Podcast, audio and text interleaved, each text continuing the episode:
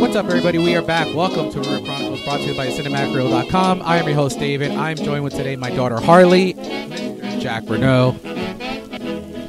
How are you? I am doing good today. Always fun to do this new idea that I pitched to you that you seem to have taken quite a fancy to, and an idea that was pretty spur of the moment. And I think it's going to be a good end product despite its short cycle time. I agree. And Mr. Hunter Friesen. Hello, happy to be back after a week off. You guys went to New Jersey to celebrate some Sopranos. Now, now you're back to Hollywood. Absolutely. And coming here for the first time on a non-horror episode, I think, uh, Mr. Rory, welcome, welcome back. Hello. Yeah, Thanks so for having me back, guys. yeah, this is going to be a fun episode. Uh, like like Jack said, this is very.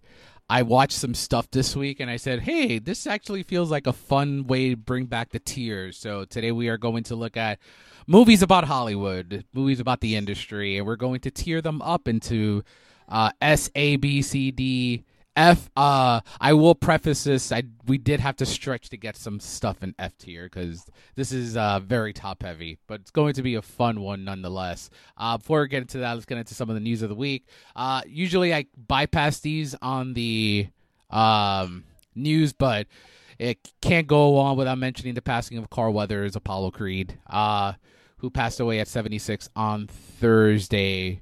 Uh, I a lot of people have been talking about this week about some of the uh, their favorite Carl Weathers roles. Uh, Jack, what about you? Let's. Do you have a favorite? And I, I have a feeling I know what it is, but I'm just gonna ask anyway. What's your favorite Carl Weathers? What, what? Okay, what do you think it is, Dave? It's Happy Gilmore. You had to take a guess. It's Happy Gilmore, or I I don't know this much about this specific like property, but if he was like for some reason in the SpongeBob universe, you're gonna go with SpongeBob. I mean, he would fit like a glove in the SpongeBob universe. But honestly, you're not far off because obviously I love him as Apollo Creed and Happy Gilmore and everything. But the one role, uh, our our good friend Hugh posted a like tribute reel to him, and there was one thing that I forgot he was in. Uh, I forgot that he was in regular show in what is one of like my favorite like sequences in the entire show. And once I remembered that, I just had a big laugh and then just got really sad because that is. I'll have to send you the clip, Dave, but it is maybe the hardest scene in animation history. Uh, he plays like the king of basketball and has this insane entrance um, to uh, their like universe or whatever. But no, he he did a lot of stuff that I love, and I loved him in everything that I saw him in. for sure. Hunter, what about you? What do, what do you have? Unfortunately, once this news passed, uh, news happened that he passed, I really looked at his film roles and noticed I hadn't seen many movies he's actually been in. So almost by default, was Happy Gilmore because I've seen that movie so many times, and as someone who plays a lot of golf in my life, that is something that gets quoted maybe every other round I play, some way or some form. So if you got a legacy like that in my life, that's pretty. That's a pretty solid life right there. Rory, what about you? I saw your picture on uh, Facebook that uh, from when you met him a few years ago. Uh, what do you have? Um, I mean, I'm gonna be real simplistic with this one. Rocky is one of my like favorite movies ever made, and um, yeah, that one. I don't know. That one hit me in the face when I when I read that he passed. That that that one hurts. Yeah, I'm, Um, I'm, I'm with you. when- yeah, when I when I met him, he was like everything you want him to be. He just had like a very like larger than life thing about him. So yeah, it's it's, it's sucks that we lost him, but yeah, Rocky and uh definitely a lot of Rocky three for sure. He's, I he's fantastic. um I I'm gonna be very basic as well and co-sign Rocky. Uh, I Yeah.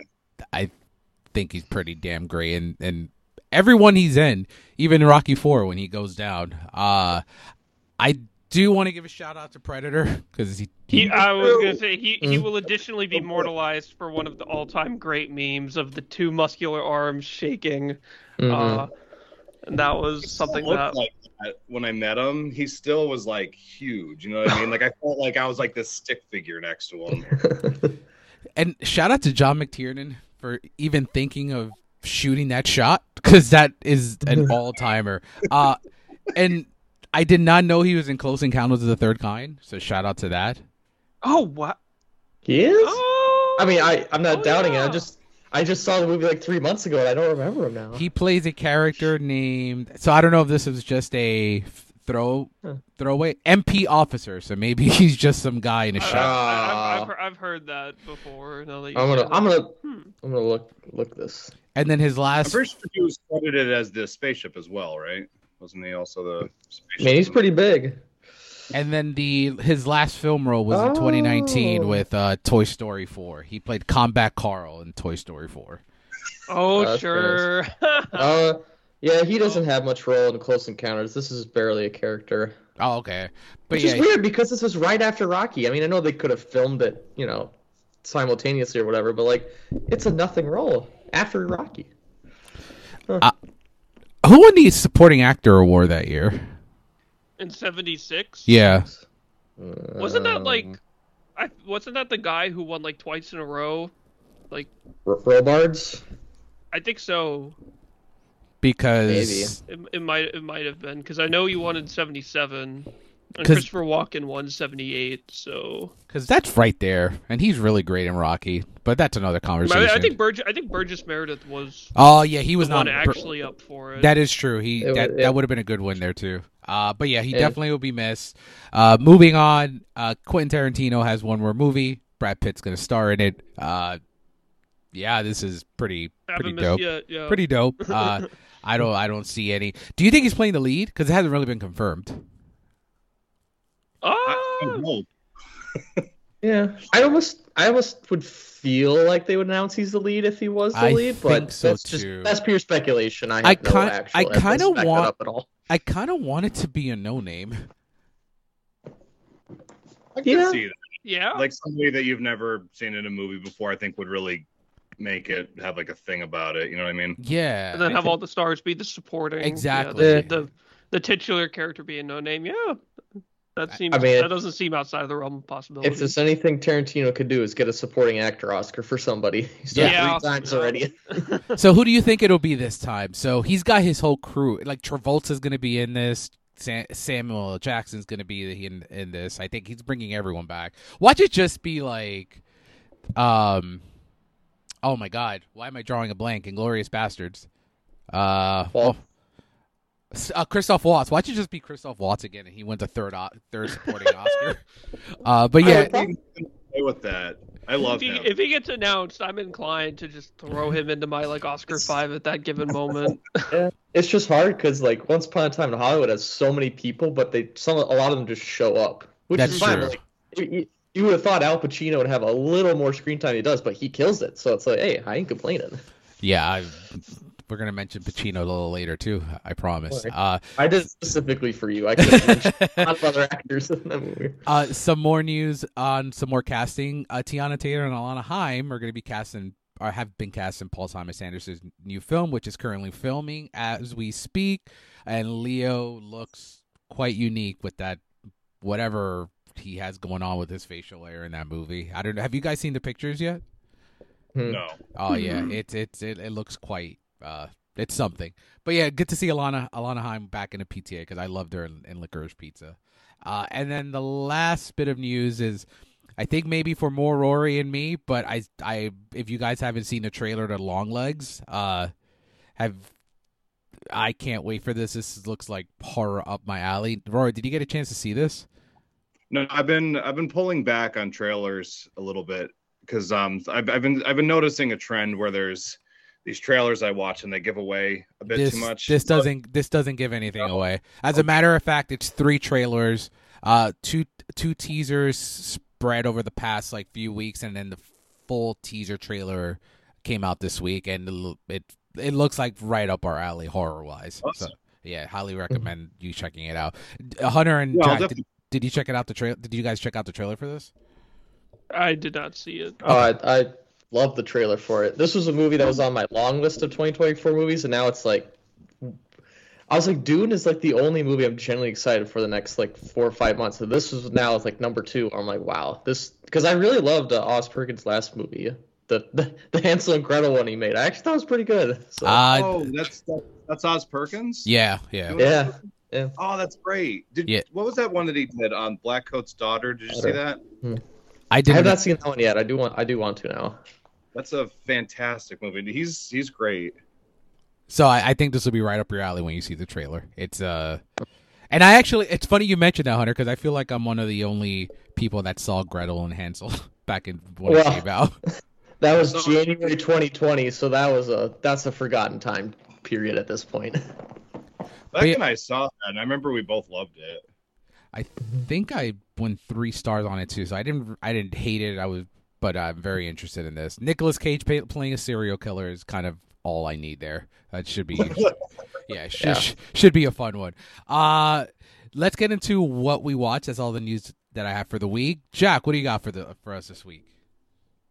Um, well, I guess I'll start with one of the movies that we'll be touching more on today. Uh, The Player. Uh, which I had never actually seen, and I'll just say that I really liked it, and I'll save my kind of more in-depth thoughts for later on. Awesome. Uh, been watching a bit of South Park. Uh, just after um, I re-listened to the musical draft and forgot about the bigger, longer uncut pulls, so I went back to some of the show.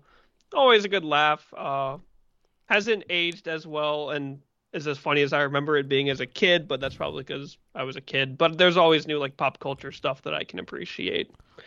Uh, and then the last really big thing that I saw, uh, kind of a light week. Uh, Dave, I'm so stunned you haven't seen this, particularly because Hunter and Helmer both have. Uh, and I am especially shocked because of how much you've recommended JFK to me, but you have not seen the other very significant courtroom cooker, that being Judgment at Nuremberg. no, I have not. Yeah. Man, I I watched that and instantly just Maximilian Schell. I started as like, who is this guy? Like I had never heard of him, but he Mhm. won the Oscar and instantly just up among my favorite winners. He's unreal, and everybody else around him is doing insane work. Um, and a movie that I just think has aged really well and continues to be one that I think people should see and hasn't aged at all really in the slightest and really gripping for three hours, which I did not realize it was until like halfway through. Is yeah, it? hey, is Judy it- Garland is showing up though. Mm-hmm.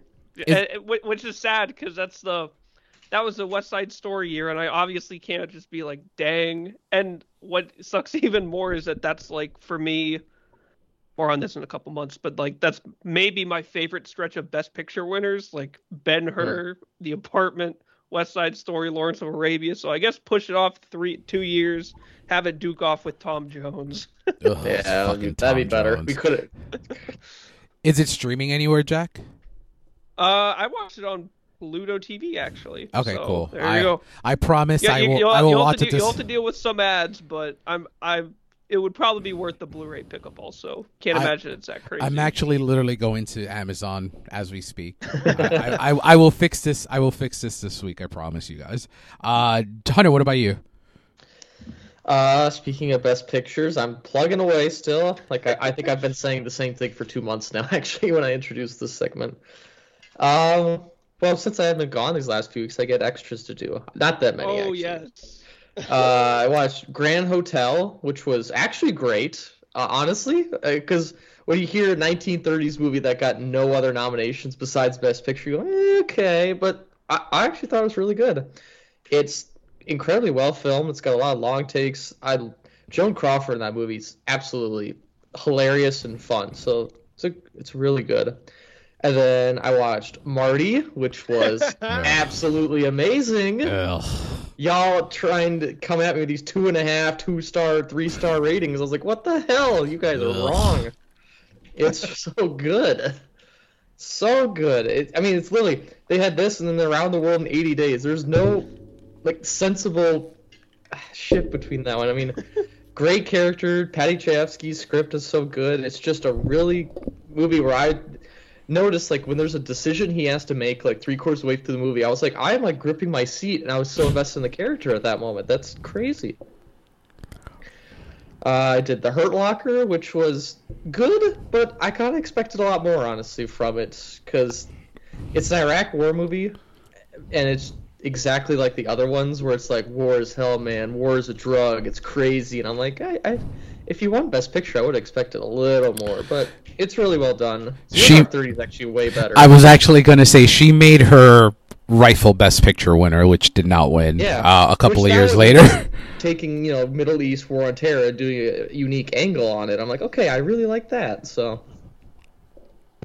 Uh, again, another one where false advertising was ordinary people. Ugh. That's Ugh. great as well. Sorry, Marty. It, and Marty, as in Martin Scorsese, yeah, I don't think it was your year. I'm just, you know, would have done it any other year. You probably should have won Best Picture, but not that one. I do think though, if if the director at hand was not the director at hand, that that doesn't win Best Picture. I think that Well, had to they- do a lot with who, like, not just of the quality in terms of just we need to give, we need to we need to do this, give the actor turned director the Oscar type of deal. I also do think it's the best movie out of all those nominated. Oh my god! I think! I think it's so good. Timothy Hutton, supporting actor when he has I Yeah. twice screen time of anyone else, but whatever. But he's so good. Judd Hirsch is great. Mary Tyler Moore, Donald Sutherland not getting an Oscar nomination. Hmm. Ah, stupid, stupid. But great movie actually. I love the score. It's not a. It's it's it's just one song. The, but they use it again and again. It works every time. And then I watched Argylle, which there you go. It's, I, I I haven't seen it, and I skipped my press screening. Um, it is the reveal even fun? Like I don't expect it to be good, but is the reveal? no, It- I um I guessed the reveal beforehand Ah, because damn it! It's one which- of those. and there's a line early on in the film that like gave it away from for my theory. It backed up my theory. So for the next hour and a half, I was bored, and I think it's just a just a cheap crap. It's a Netflix original. They bumped up to like theatrical, and it's like yeah, that's about. I mean, it's Apple, but like it's just a streaming garbage movie that they made into a big budget one. It's it's not good at all. It's really not good. Like it's like if Heart of Stone got a huge theatrical release last year and no one cares. I don't know. I don't know about you, my friend, but I'm I'm just I waiting for love Matt. the, uh, the the terms streaming garbage. Yeah. I'm gonna use that a I'm- lot. It, it, I saw a comment like on Twitter. It was like, "This is what Netflix originals are." When they like, when they say like, "Oh, so many people watch this movie," it's like, no, but when you have to actually force people to pay for it, go to a theater and whatnot, they don't turn out. They just don't. I don't know about you, Hunter, but in seven days I have Madame Web. Can't wait. Yeah, Uh, that's gonna change 2024, and then uh, we have I have Madame Web and Dune, I believe, in the same week. So that should be that should be Mm. a, a fun few days of 2024. But I I will wait on Argylle. Thanks for thanks for doing the the Lord's you- work there. Or you could just not. not. I mean, it it's lo- got a mid credit scene too that's stupid. Just it, stupid. it I lost get it me. It lost me when I got my press invite, and I got my press invite like in late December for it, and then I saw the runtime on it, and I'm like, oh no, fuck you, fuck you, no fucking way. I'm sitting through th- two and a half hours of this shit. Uh, but uh, what about you, Rory? Anything you want to highlight? Um, last weekend I saw Past Lives, which I Mm. keep describing as being like overwhelmingly beautiful. Like that that's a movie that I didn't watch a lot of trailers for and I was just like delighted by it. Um the very next day we went and saw the re-release of The Wizard of Oz Ah, and love that's it. just Ooh. fun to see that movie. Um I think we just like talked about it afterwards for like 3 hours. Have you just- seen? And I talk about it with these guys off the air. have and I and I know you. I think I've known you a little a little well now, Rory, from our conversations over the past year. Tell me you've seen Return to Oz.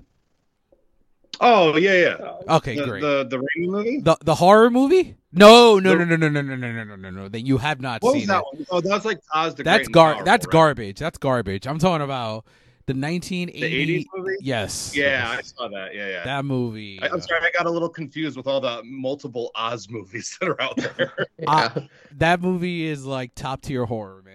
Movie's top tier horror. I, I, I want these guys to see it so much. And we're doing a Wizard of Oz episode in a few, I, I think a few months. So I'm gonna push them to see Return to Oz because it's on Disney Plus. So no excuse Oh, not to see it. It's on Disney Plus. Yeah, dude, it's it, it- Jack. I I don't. I think it's. I actually do think it's a good movie. Like I don't even think it's like me pushing cheese. I think you're gonna you're gonna watch this and you're gonna be like, how the fuck did this get greenlit for children? It is bananas. Uh, but yeah, anything else, Rory? Yeah, I, I yesterday I did um I did a double feature at the theater. Um, I reached deep into my pile of let's just get it over with movies, and um, finally got around to seeing Aquaman. Um, two months, and it's just like every week I'm like, okay, this is gonna be the week, and then it's like, oh, American Fiction's in. I'm gonna go see that, but I finally got it over with, and um, I don't know if I'm better for it, but it, it wasn't it wasn't as bad as I thought it was going to be, but it was still not something I would say, you know, rush out of your house to go see. But later on that night, yesterday, we saw um, Zone of Interest. yes. Did you guys see that? Oh, oh yeah, yeah, yeah, yes. yeah, yeah. That was in my Like- that was in my top fifteen last year. Yeah, dude, that movie like it, it just drained me. Like that that was like such a powerful movie. There was something funny that happened though because the theater right across from us was for Mean Girls. So we Oh. got out at the exact same time as a packed theater for Mean Girls. So like all the people are leaving their theater and they're all in pink and they're just like talking about how much fun they had. And then we walk out and we're all like tears in our eyes and like just gutted. It's Like, real, real Barbenheimer, pretty much. Honestly, it's just a little different. Did that that sound design in that movie is like it, it it, it it's like little knives that cut you. It's awful. did Becca But like uh, it? Yeah, we uh, again like I went with a uh, group of my friends to see it, and we just like just dissected it for like two hours. We were supposed to be somewhere, and we were super late because we were just standing in the lobby of the theater just talking about that movie. It's I, I recommend it to anybody who hasn't seen it. It's it's definitely one of the better ones from last year. That's awesome. Uh, alrighty. So for me, uh, I've officially done with every Best Picture winner. I saw Hey, I saw Man for All Seasons, which surprisingly Hey. I, I liked way Yes. more than I thought I would. Uh, the way that's true. And Robert Bolt, we trust. the way I described it to Jack, the first cup, the first like forty five minutes completely had me. The middle was a fucking chore, and then it brought me back in with the courtroom stuff. Like I was, I was fully all in. It's, it's it, you know you got Orson Welles to start out, and he's doing some good shit, and then Robert Bolt comes in and really like elevates it or re-energizes it. You know, Mhm. whatever. I I, w- I- I oh, gotta- sorry, it's Robert Bolt, Robert Shaw. My bad. My Robert Shaw. I gotta say, I wish I finished with the Man for All Seasons because then Yeah. Oh my god. All right, here we go. So uh I saw Cavalcade. Uh Terrible. it's one of the worst movies I've ever seen. I I'm sorry. I the poster. it is I love that the poster says the picture of the generation on it. It it is it is It's the most like Wikipedia entry movie I've ever seen. Like of all the, it's it's just like, and then this happened, and then this happened, and then this happened. It's so Yeah. fucking boring. It's so fucking boring. And then um knowing what was yeah, what was there, it's it did that, yeah. that, that, that It Titanic wasn't joke. even there. It wasn't even nominated. What what else was there they would we would have we would have gone with? Uh, Was Uh, Robin was Robin Hood there? no, that was 38. Okay, okay. Yeah. Um, I think like li- there was a version of Little Women that came out that Sure, year. go with that. Yeah, that. Go with Yeah. that. Um, I saw the life of Emile Zola, and oh man, that's Yeah, well, yeah. How did you feel about I, that that's one? that's one I'm still yet to get to. I, I so- I ended up on two and a half. Uh, the way I've my Letterboxd said a whole lot of Zola for a whole lot of nada. I was not really One. not really too into it. Uh then I saw Cimarron. I will say the Cimarron I, I blame myself and I probably think I'd probably go end up on three stars if I watch it again. I don't think it's terrible. I do think that because this was the book was written by the same writer of Giant, I kind of expected the same level of quality and it was Uh, not. yeah. So that was my own fault. Uh, and then I'm, s- I I I agree with everything Hunter said on his review on this next one, but Broadway Melody I actually did quite enjoy. Like When I saw that, I was like, "What? How did Um, you it, like it, it?" it, it did get the boost of coming after like it those did, other it did, two, it so- did. I think Well, I that guess probably. that does that does help. Um, then I went on the Chazelle run, uh, and Chazelle's great. Babylon's great. La La Land's great. First Man's great. Whiplash's great. Uh, La La should have won Best Picture. Just want to put. I, I, I just repeat it every time I, I, I see it. This is a Rory and I may vibe on this because I think he sometimes likes the same like genre level movies that I like. Uh, I saw this 1992 movie directed by Jonathan Kaplan, starring Kurt Russell, Ray Liotta, and uh, uh, I can't remember the the female lead on it, but called Unlawful Entry. Rory, have you seen that? No. Oh, good, dude! It's it. I think you'd love it. So basically, Ray Liotta. This is right after Goodfellas. Ray Liotta plays a cop who becomes obsessed with with Kurt Russell's Madeleine Stowe. That's the the female lead. He becomes obsessed with uh, Kurt Russell's wife, who's Madeleine Stowe in the movie. Ironically, her name is Karen, so he had a real big thing for in the early '90s for women named Karen in movies. Uh, it's very genre based, very tropey, but I I had a great time with it. And then Unlawful entry it's unlawful entry. It's on Peacock right now. Old. And then I saw I re-subscribed to the Criterion channel, uh, and I rewatched Lynch Oz, which is a David Lynch documentary about uh how his films are all connected to the Wizard of Oz somehow. And for any David Lynch fan, I think it's very interesting. I I, I don't think it really it's not a great documentary by any stretch, but it does it does open some the floodgates on some ideas like Mulholland Drive specifically being connected to the Wizard of Oz is very it's very interesting how they dissect that in there and then uh, Twin Peaks as well which is you know, near and dear to my heart and then Kind I of weird. It it took us a half hour. We've mentioned every Wizard of Oz movie there ever is, basically today. and then the Somehow, some way, we've done it. And then the- the Muppets was revised. the Oh, last there you go. Yeah. the last three um i i don't know why i do this to myself of trying to watch every movie al pacino's been in uh i saw this movie today uh called the son of no one from 2011 starring Channing Tatum, Al Pacino, Julia Binoche, Katie Holmes, Ray Liotta, Tracy Morgan. You'd think that at least that would be decent. Does Does Ray Liotta play a cop? He does. He does.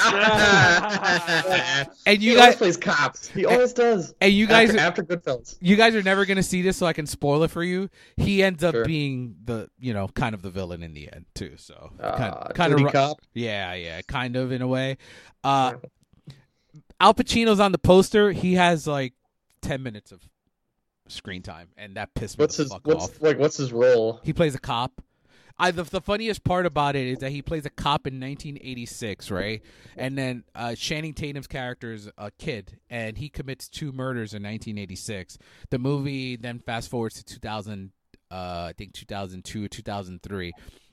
Al Pacino's character was like in his 60s in 1986, and he's still in the 60s in 2002. Looks exactly the same. Does like not doesn't look. I think they just combed his hair differently. Uh, hi, highly do not recommend it. It's fucking awful. And in the last two, I finally have completed every Jonathan Glazer movie.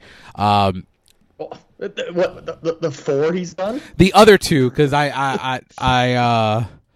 I mean, they're, they're probably good. Uh, Sexy Beast is fucking great. I I really enjoyed it. It's a basically a a crime drama film. I thought it was really damn good, and I I believe. watch that in film school. Did you like it? my, uh, yeah.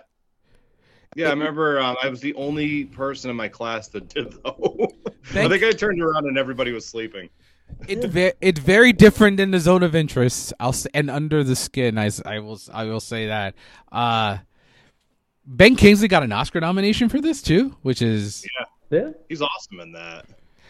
And then I saw uh, Birth, which I I hated like every every second of it. I That's that's what I've heard. Everyone either loves it or they hate absolutely hate it. My Like, Letterboxd review says reincarnations feels boring in a place like this. Nicole Kidman is is the lead in the movie, and I movie's fucking. I think it's so tedious. It's so boring. I don't feel that I, I I've read some because I went into it reading some of the good reviews from some our, some people that we know, and I don't understand what movie they saw. I don't think Nicole Kidman's actually good at it in it at all. I think she's just running through the motions. But Don't I, me, Dave, but I remember seeing that in the theater, and I remember being like, I kind of liked it. I, I would rewatch it. It's terrible. Yeah. It's terrible.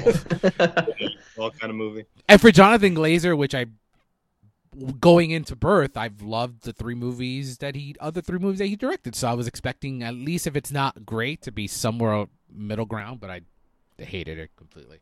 Uh, and that's everything I got. Uh, let's get into why we are here. We are here to tear up the what would I say the movies about Hollywood and the industry. Would that be the best way to to describe it, Jack? Say so. Or movies that revolve around it. Not not everything we've submitted is fully about that, but it at least is like the very significant backdrop and like vibe of the movie. and since this movie this this uh tier is about the hollywood industry as a whole uh we on this podcast talk about movies all the time so i did want to i was gonna I was gonna save it to the end but i did want to shout out hunter and jack for our I guess first posting. I put us on Goodpods last month, and in our first month, we have hit number 31 in the top 100 indie film history podcast, number 49 in film history podcast, number 86 in indie film reviews, and number 90 in indie film history. So good job, guys! Just wanted to give you guys a, sh- a little shout out there. Uh, I, I like the in film history though, because I do feel like we Yeah, actually do cover that, which is good. for sure. So the preface the I want to preface before we we do this that we all of us submitted some movies here because Jack had to create the images for this, and we are going to tier them. The way we're going to do this is we're going to cap S tier at five movies. Do you guys agree with that? Yeah, that's fine. We have 36 total, if I'm correct. Which which So is hard because there's like four off the top of my mind that go in there. like there's probably a lot. Uh-huh. Now here's my that's that's fun. That's here's fun. my question: Do you want to cap A as well at ten? We'll, we'll we'll figure that out as we go. I th- I, I think we I think we'll that we can we'll be like it's looking pretty skewed. We'll move stuff down. And I do know we have some crossover anyway, so Yeah. I think what we can do is each one of us will go with through our list, and if there's any crossover, obviously we'll remove them from our Oh. list. Do you Well, want to do? Do you want to do it that way? Just Jack have the pictures around Oh, I was gonna say I already I already have all the pictures of all the Yeah. lists here. Okay, go yeah. So let's do that. order. Let's go. That's it. Alright. Let's go through your order the way you have it. All right, so I have organized them. I'm pretty sure I, I checked the dates and everything, and I'm pretty sure it's all uh, chronologically by release date. Perfect, So that's- we're gonna start great. old first, go to the new. Which, if I am correct, our first movie to discuss is Sullivan's Travels, So, So- have you? Or hot. which So- I, I I have not seen. That was I believe that was your submission, Gonzo. Have any anyone else seen this? I have not actually, but I I know it is a great movie, and I've heard many people I love talk Yeah. about it highly. It's it's been on my watch list for like five years now, and I still have not gotten to it. So yeah. Roar, what about what about you? Have you have you seen it? I have not. Oh boy.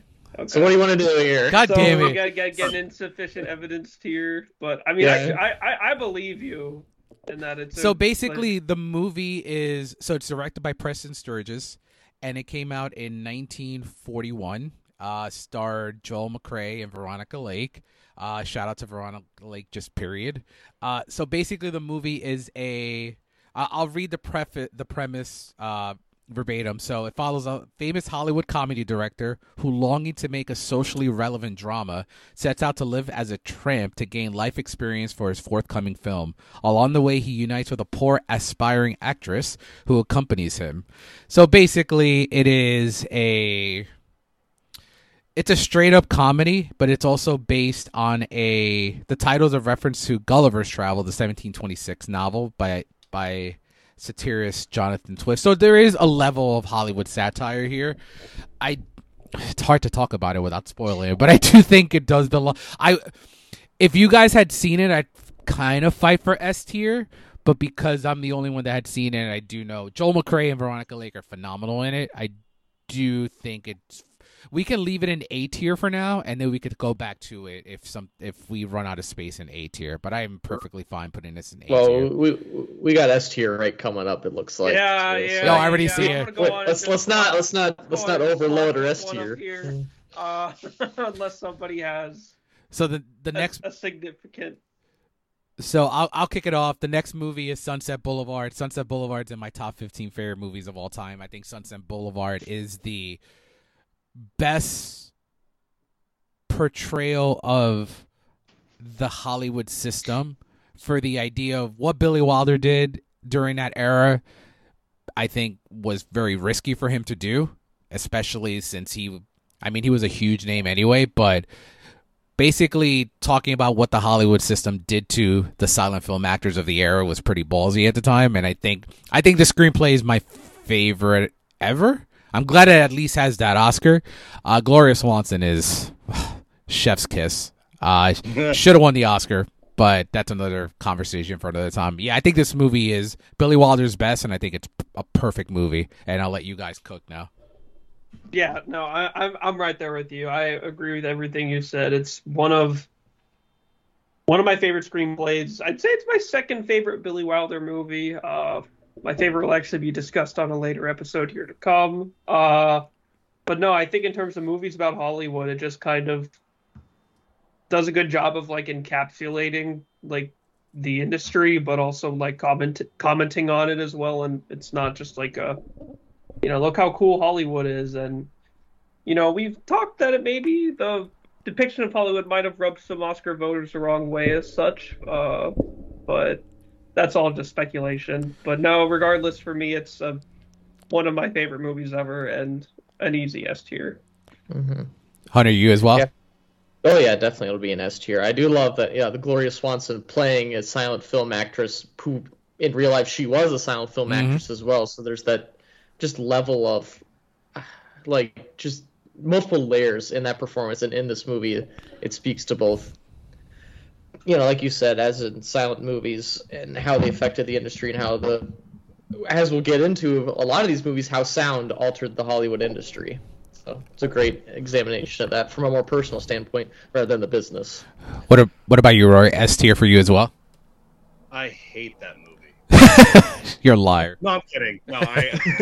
You're a liar. Like, like top ten probably for me, like favorite movies. Um, even even when I was learning um, about like screenwriting, that was one of the ones I'd always pull just to kind of be like, how is this supposed to be structured? And it was always like that and like Shawshank, um, movies like that.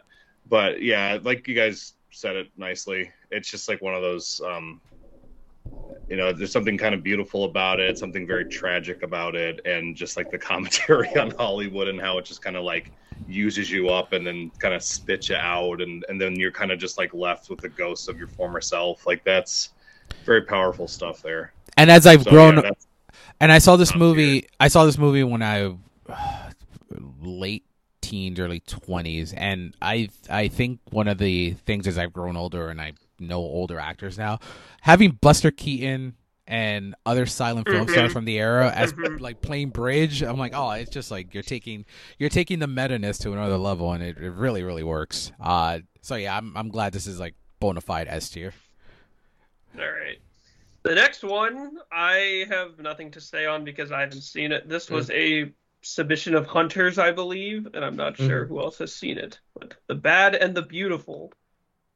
Well, I mean, it is uh, very much the business side of Hollywood, too, where Kirk Douglas plays a movie producer who really does stops at nothing to get his movies made to get what he wants. He's pretty unscrupulous and all that, and it's basically three other characters that he's interacted with throughout his movie career life, and each of them tells a story of how how much they screwed him over during a certain production. So one, it's a screenwriter who actually that would be a spoiler. One's one's a director, one's a screenwriter, one's an actress, and they each tell how the story of what happened on a movie they made with him. And it's the basically it gets at you don't want to know how the meat is made in Hollywood and how your glorious pictures and films that have so much movie magic, they're all made through blood, sweat, and tears, and mostly because somebody's being an asshole to someone else. But there is an allure to it, and I think Kirk Douglas is absolutely amazing in this film.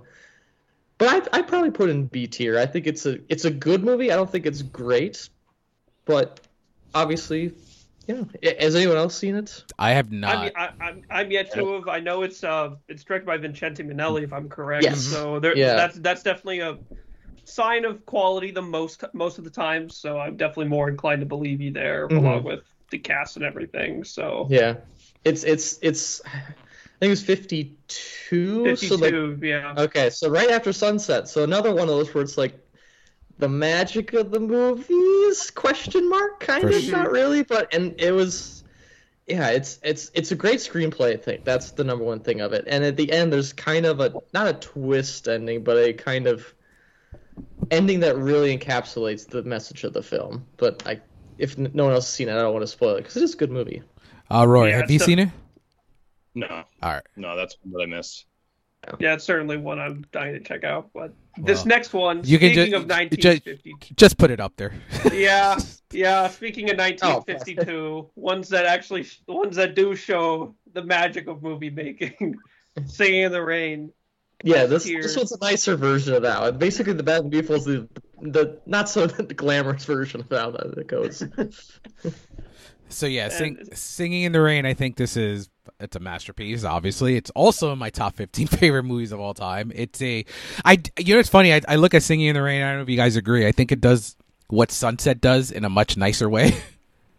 yeah, Yeah, yeah. yeah, no. again, si- silent movies, the transition to it, and it's I, I like. Yeah, they just not as an inconvenience, but it's not like there's a joy to like a new way of making films. They they accept and they revel in like okay, now we can do it as a musical and let's have some fun with this. And Mhm.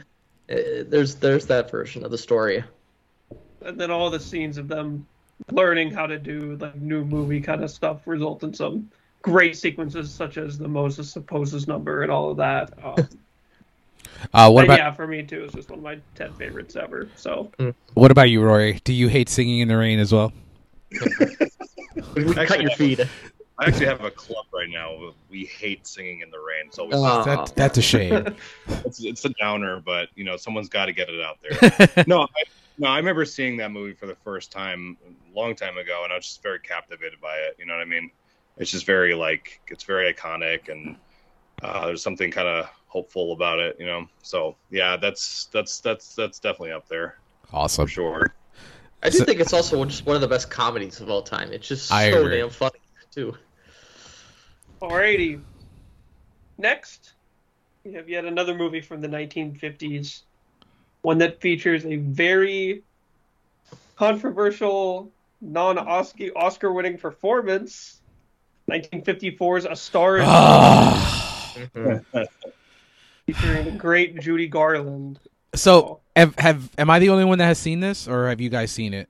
I've Oh, I've- seen it a wh- I've seen it a while back, so I'm not the most confident in giving my take, but I'm not going to hold you back from where you put I- it. Probably.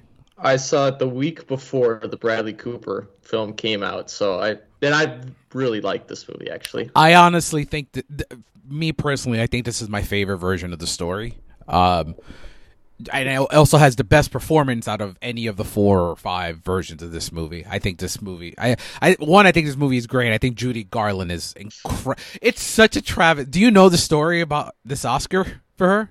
This Oscar night for her? Like she wasn't there. She She was in the hospital. She had just Yeah. given birth, and I think she had given birth to Liza, and the they had a camera crew in Champagne because they were so confident she was going to win the Oscar, and obviously she she lost to Grace Kelly, right?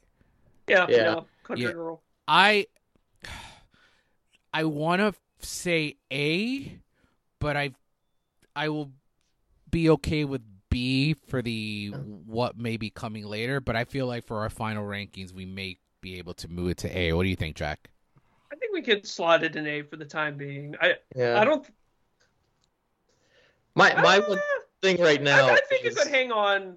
I think it could hang on in A tier, Yeah, like it would be, barely. But it'd be low A for me at most likely be only because it is three hours long, and I really Yeah. it is one of the movies where I'm like, it doesn't need to be three hours long. it really doesn't, but it is good. I remember when I saw it though. I saw it. Have you ever seen the one where they like added the scenes that they weren't able to film as like storyboards for some of the scenes? I remember when I watched it. I don't remember. It was some restoration or something. I don't. I don't know. It doesn't matter. But it is like. it- yeah, it's way too long though, but it's really good. That's not, that's that's just what I remember coming out of it like. And coming from Hunter and not me, it's a it's a Yeah. breakthrough on the podcast I would watch it again. I do want to watch it again at some point, maybe in 30 years from the remake a Star Wars, or whoever's doing it. Uh, Roy, have you seen this version of Star is Born? Not in a very, very long time. So anything I say about this probably isn't going to be very helpful. Also It was say it's time. not it's not the most introspective about movie making. It really doesn't do. A, well, she's mostly a singer and a. in She's in clubs it. before. Mhm. This one, she's an actress, so she becomes. Okay. I was like, yeah, how she, but like, yeah, she, there's not much time on the sets and stuff. Not that that disqualifies it, but yeah, but she does win it. She does. She she does win an Oscar. that is true. She does an Oscar, and that's pretty cool. The So- the I will say, um, I know it's not on our list, but I have seen the 1930s version, and it would. I don't think it would rank on our list, but it's it's also a solid entry as well. Yeah, I haven't seen that one or the Barbra Streisand one. I'm just- All right, what do you, what do you got next, Jack? All right. Next was a movie that I just found when I looked up Hollywood movies, and I thought about, it, and I was like, you know, after David submitted, a, or no, it was Rory that submitted another movie. I was like, I think this counts then. So, gentlemen, where where do we think about the Muppet movie?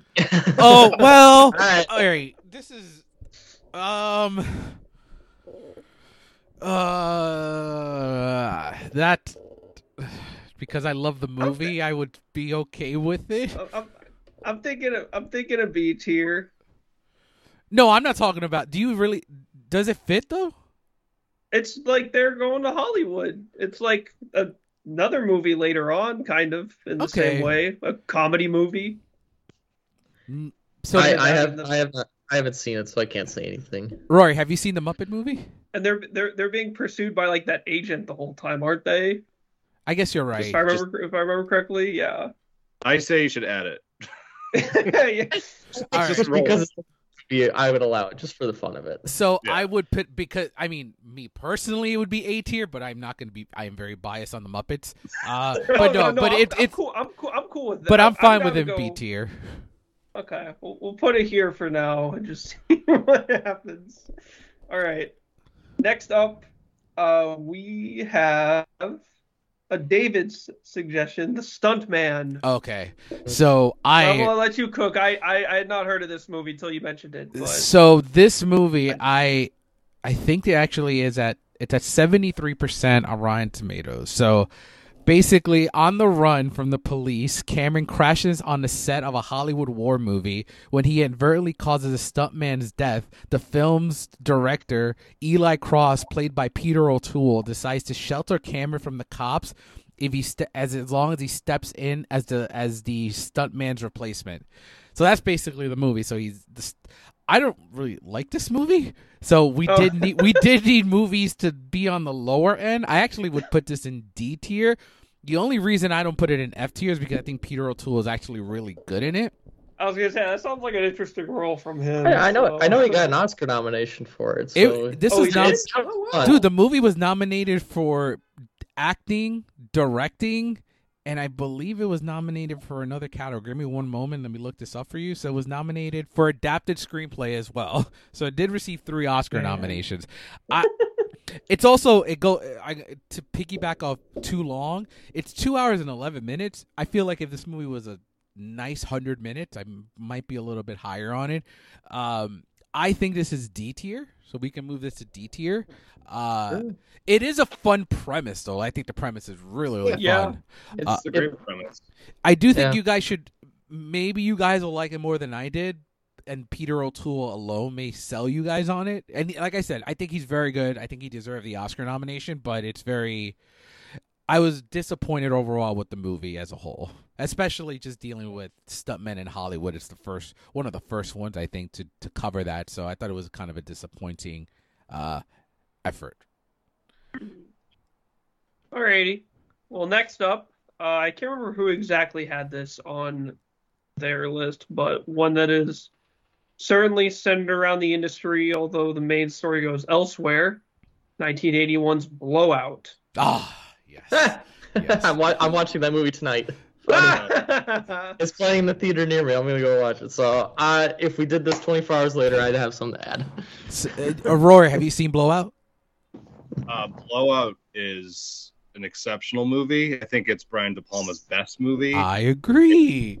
like a masterpiece if ever there was one. So much to the point that I was literally on eBay the other day, just like pricing the original poster for it because like I just love that movie so much. So that's whatever the highest possible tier you can throw that on.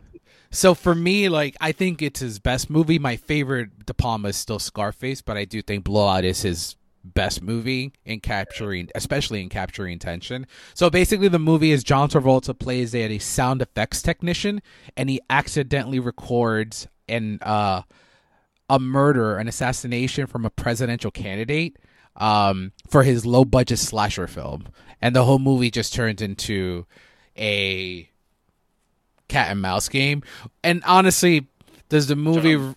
does the movie really is really about Hollywood? Not completely, but the guy works in the movie industry, so I think this is.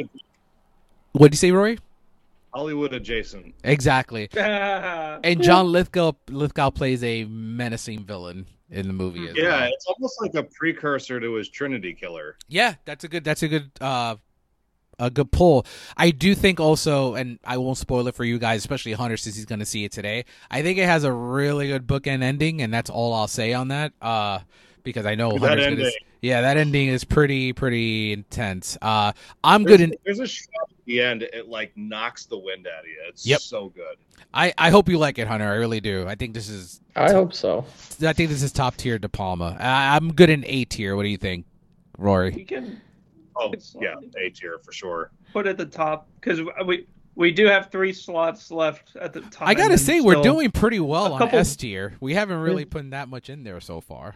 It's we, true. we do we do have the the real heaters are yet to come. I think, or we had it was really like top and bottom heavy, and then the middle is kind of like more Mhm. where things are gonna go. So next, uh, well, this is one that I said I was surprised that uh.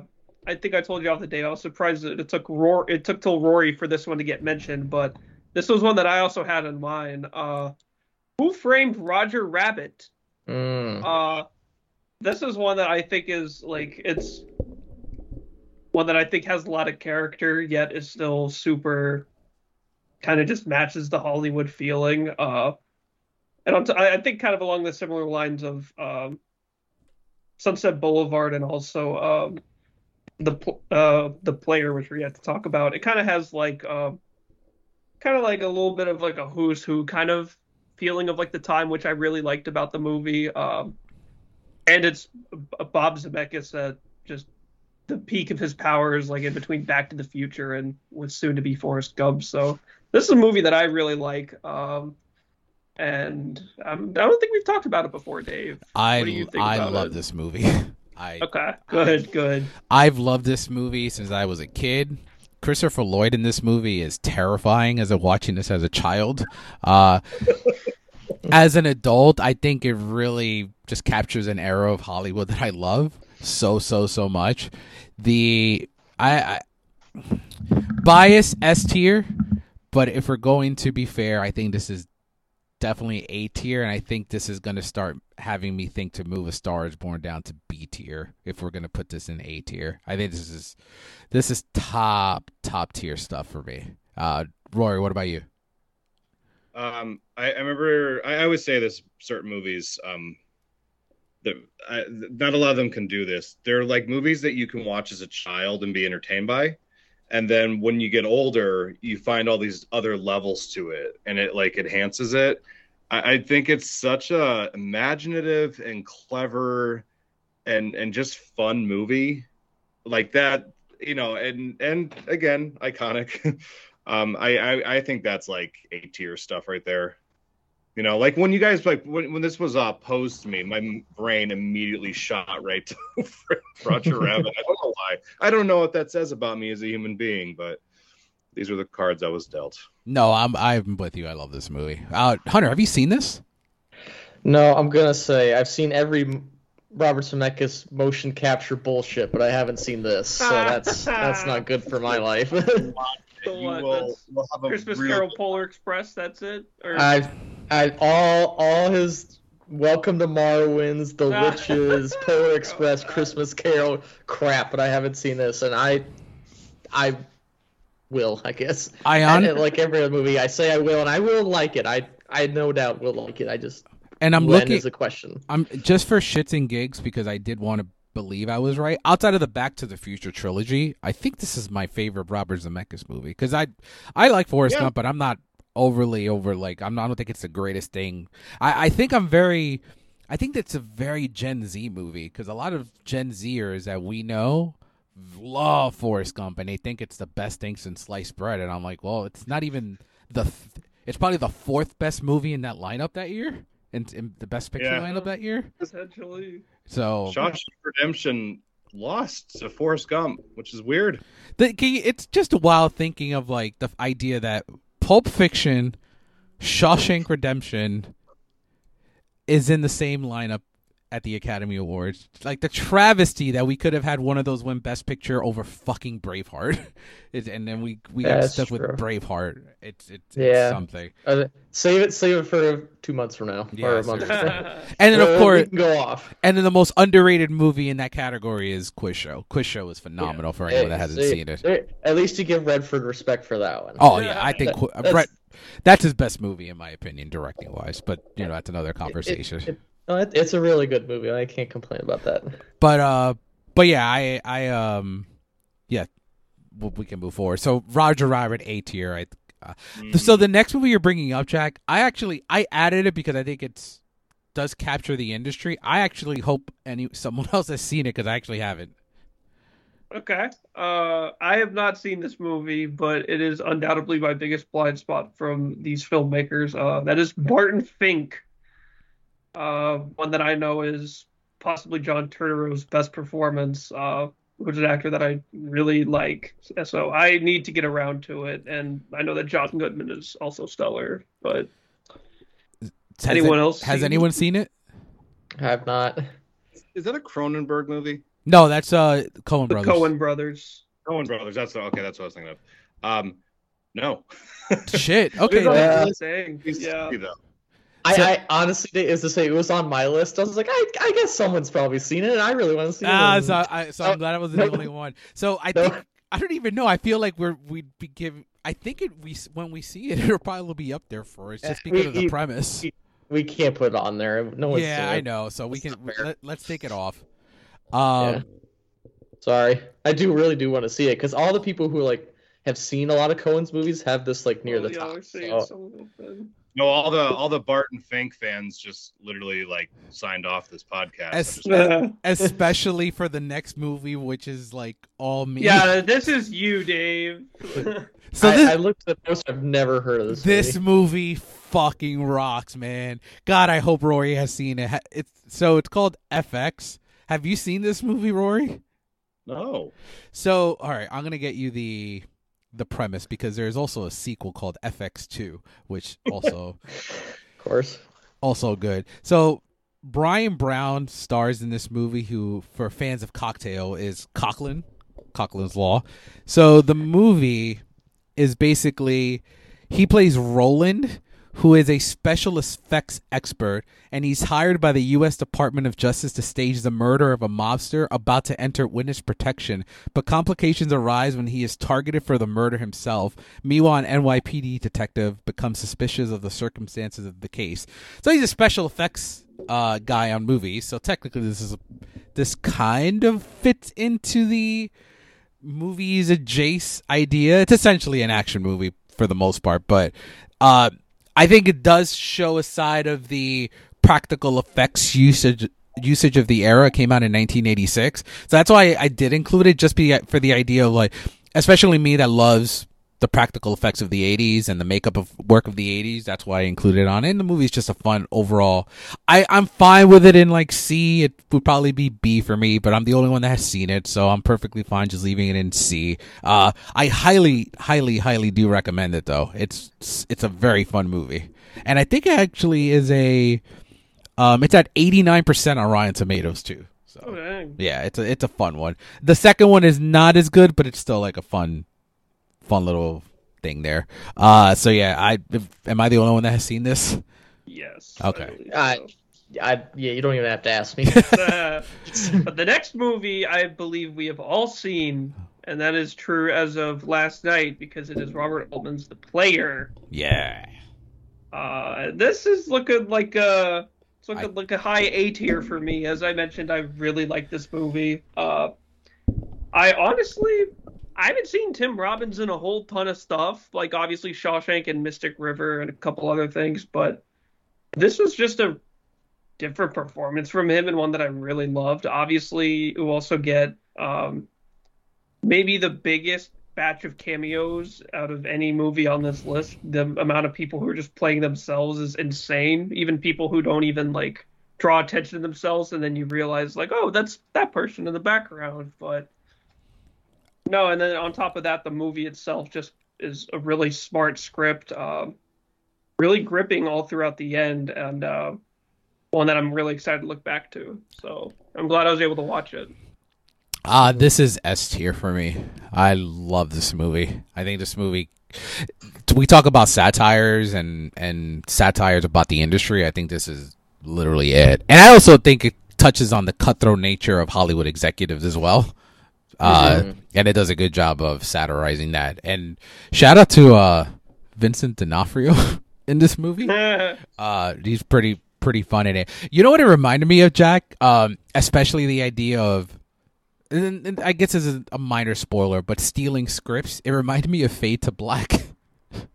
I'm not gonna lie. I had I thought about that movie when I was doing when I was doing my scouring, and I was like, "Well, it's not like about the industry. It's just like a video rental place." I think. yeah, that's why I didn't include it because that's a. But yeah, I'm good. I'm good with S tier. I, I would love it in S tier, but I'm good with A tier depending on what's coming up. Uh, Rory, what about you? Um, that I, I remember buying the Criterion for that. I didn't really know what the movie was, and again, just you know, you guys kind of said what needs to be said about it. It's just a fantastic movie. Um, so I mean, again, I I don't know how you guys feel about the S tier portion of it, but uh, I, I would throw it on there. Hunter, what about How many you? spaces do we have left for that? We have three, Three- so we have spots three left in S tier. yeah. I need one of them saved for a specific movie. I think we could put S tier for now, and just Okay. just to give it that honor for at least most of the this, and then if if it, if it has to go, it has to go. It could be a top tier, A tier, because I do think it, it deserves a spot in that kind of zone there. I mean, it starts off with Buck Henry talking about a sequel to The The, Graduate, Graduate which is too. it's so yeah. so and it's it is like Jack said. I think it is the movie with the most Oscar winners in its air quotes cast because it's a cameo part of the cast. But it's just one of those where it's it's so funny. Every cameo is. We're in an age kind of now where we have our cameos aren't that fun anymore. And that in this movie, they're so fun. Every single one is just great and smartly done. Cosign To add to the narrative of the film too. And uh, uh, blasphemy for saying this is my favorite Altman. I mean, it's I it's top so. tier I Altman. was So say, yeah, a there's lot, no, a lot of people there's no wrong with that. probably just like be like, "Oh yeah, okay, I understand." Uh, all right. Uh, the next movie, the one that centers around a movie, I'm so happy gets a making Ah, of yeah. movie. This, That just, being- just put it. Yeah, yeah. Go ahead. Being Tim Burton's Ed Wood. Put that fucker in S tier, and that's not going anywhere. I haven't seen it. It's like I, No. at some I- point, Rory, have you? Um, this is a fun fact. Whenever people ask, it's, it's impossible to answer what your favorite movie is, right? I always say this: the closest thing I have to a favorite movie is Ed Wood. Like it is one of like I I am so in love with that movie. Even like the the shoots that I've been on um cannot be completed unless we're quoting Ed Wood at some point. I just think that's like a perfect movie. It's just like there's so much heart in it and it's I don't know. I I definitely the movie I think I may have seen the most. I think I think that supersedes me not seeing it then. So I, I you know, I'm not gonna complain. Watch at watch Ed Wood. I will. Yeah. You're gonna I- fall in love with. I think it gives, and I mean, Rory said it best, but I also think it captures, at least for me, someone that watches like a lot of quote unquote bad horror movies or whatever. I think it actually shows that even when you're making stuff that may not be critically acclaimed, there's a lot of effort that goes into it. And I think Mhm. Ed Wood, is, I mean, he's a kooky fellow, but I think Johnny Depp in this movie is phenomenal. Uh, I think Well, you guys- I don't know if this is blasphemy or whatever, but I think it's his best movie. I Uh, think it's Tim Burton's Johnny best Depp. Yeah. I, yeah, no, I'd, I'd, I'd put it up there personally. it's it it falls in line for me of best and favorite. Batman will be always be my favorite Tim Burton movie, but Ed Wood is his best movie. Mm, I don't think it's close. I think it's the closest he got to the Oscars. I think because he's They got Martin Landau an Oscar, so Yeah. uh, has he Yeah. has he directed anyone else to an Oscar since? I Or- can't I can't think of anyone. No. I, um- Uh, well, uh, Sweeney Todd, I guess. Oh, that's true too. Oh, yeah. Hmm. I would also say with Ed Wood is that like if anybody is like looking to get into filmmaking, like that is like mandatory watching right there. Like that is just like, you know, having the right set of priorities when making a movie. You're doing it for the love of it, even when everyone's telling you your vision is terrible. It's just like persevering through it and making your weird art, which I know some people say in real life he was the worst filmmaker of all time, but I think it's interesting that we're still talking about him, Yep. you know? Mhm. there's great movies I see that I forget about 20 minutes after I see them. You know, what I mean, like ones that are made well, great acting, and you forget about them.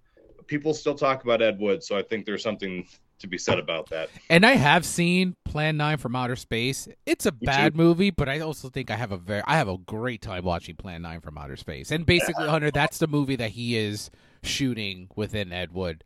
Uh, and the the idea of him getting Bela Lugosi that was kind of a big selling point to try to make get this movie made. It's it's it's a lot of good stuff in here, man. I I, I actually do think you really like it.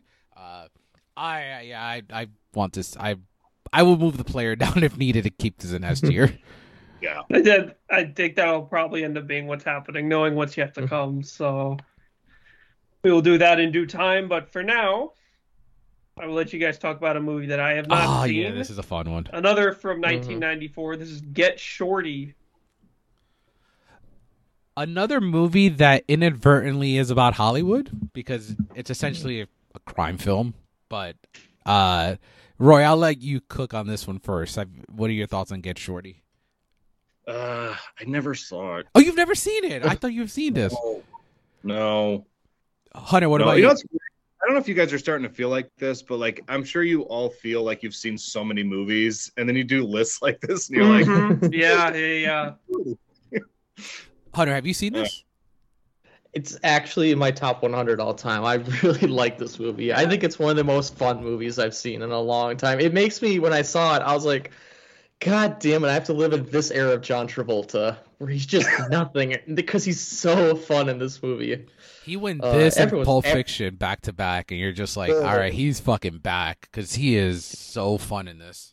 It's so good. This is such a fun movie about it. Yeah, it's not. That's why I, I added it to the list, but I was like, it's not totally about Hollywood, but there's enough in it that you, it definitely would count, I think. I agree, and if if we're gonna keep FX in here, I want to get Shorty. Definitely belongs in this list. Uh, it's, it's also like like the player. It's very satirical of the industry, where Gene Hackman plays the producer who's kind of sleazy a little bit, and Danny DeVito's playing some egotistical actor, and he's so funny as well. It's Un- it's great. un- I I say A tier. What do you say, Hunter?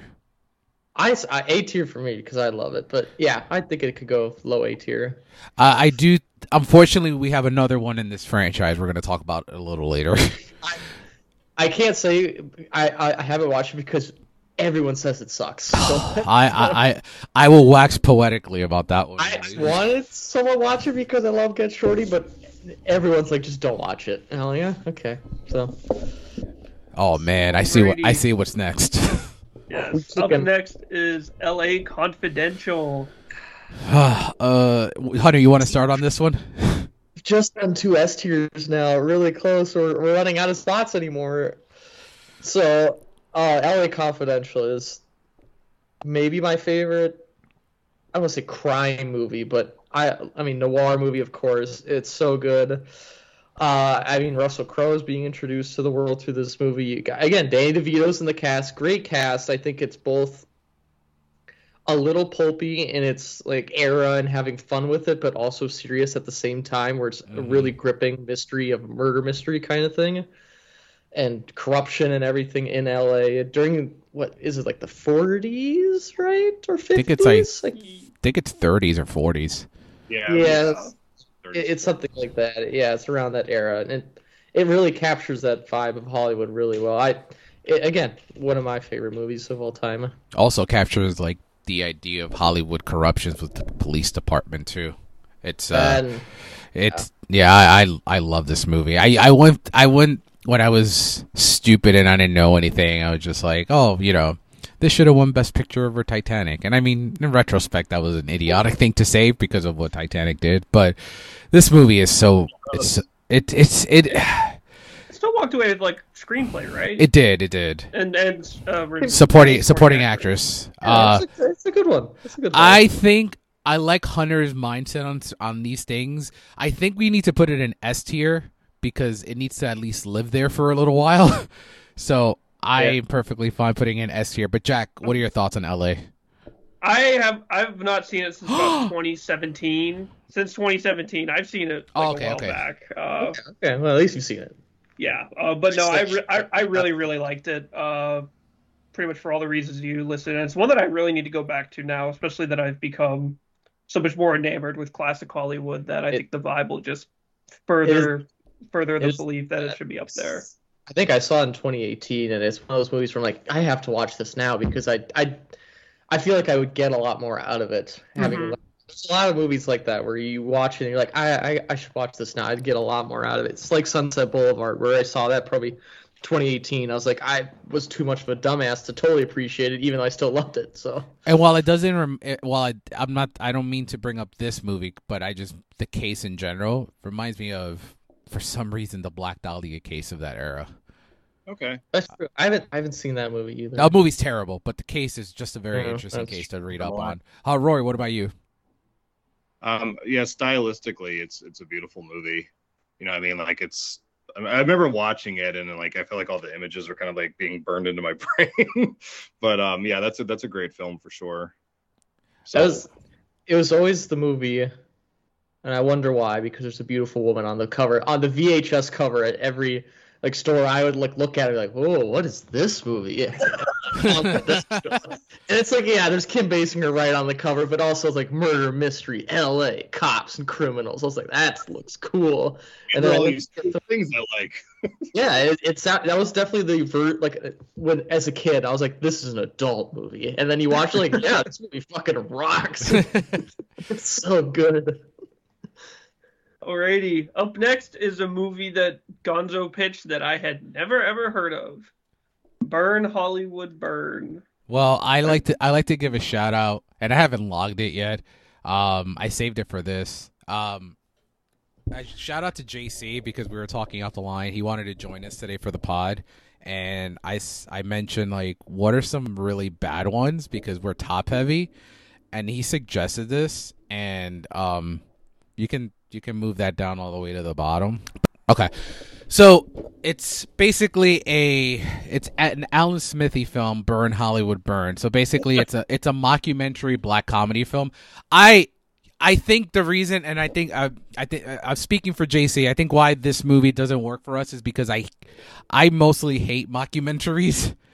So that's probably why it didn't work for me. So basically, uh, it stars Eddie Idle as a director, unfortunately named Alan Smithee, a traditional pseudonym used in Hollywood for directors disowning a project. The film follows Smithee as he steals the negatives to his latest film and goes on the run. Yeah, that's pretty much the movie. Here, here's a fun one. The movie cost ten million dollars. It made fifty nine thousand dollars at the box office. Oh man. There you go. Um, our boy Rog stated he gave the he gave it zero stars, and he said the film was not merely bad but incompetent. Ebert wrote, uh, seemingly represented a lapse of judgment. And sometimes a good and, and sometimes a good writer. In 2005, Ebert included it on his list of his most hated movies of the year. The movie is seven percent on Rotten Tomatoes, uh, with an average rating of 3.3 out of 10. So, yeah, it was So not top tier. top tier. It was it won the Razzie for worst picture. It won Oh, the. Razzie for worst supporting actor. It won the Razzie for worst screenplay, worst new star, and worst original song. Real sweeper. Yeah. Yeah, it is the Oppenheimer of 1990 um 1997. So It's sad this- off. So the Well, same, actually, that was that was Titanic here, so you know they And- had two sweeps we were going on that and year. LA Confidential. So the year we got LA Confidential, we Yes, got That's this. true. Yeah. So Yeah. shout out to JC for making me watch garbage. Alrighty. Uh, next up, uh, another movie that I well, this movie I've heard of, but I have not seen. Uh, this is Bowfinger. So has Rory. Have you seen this? No. Wait, really?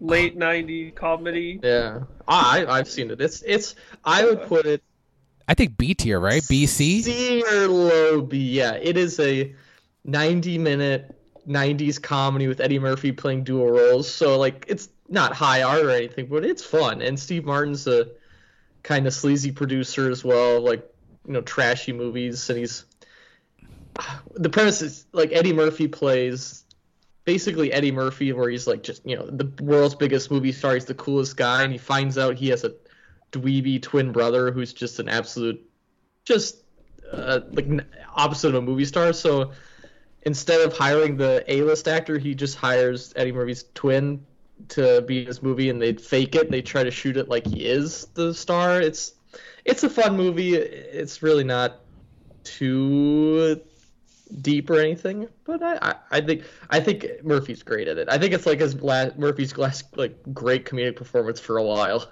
Yeah, they're The- why the why the movie should be kind of on a lower tier. Turns out I did see it and I completely forgot. well, there you go. We can keep in C then. and then the best part about this movie, fun fact wise, that it was directed by Frank Oz, which is That's true. Whoa! Wow. Yeah. I did not know that. There's a movie that's not on your It's list. There's a movie that's not on your list, Jack, that I did want to mention that I forgot to uh, add to the to, uh, to all our list was Matinee. Uh, it's a 1993 film starring John Goodman. Basically, um, it's a one second. Sorry about that.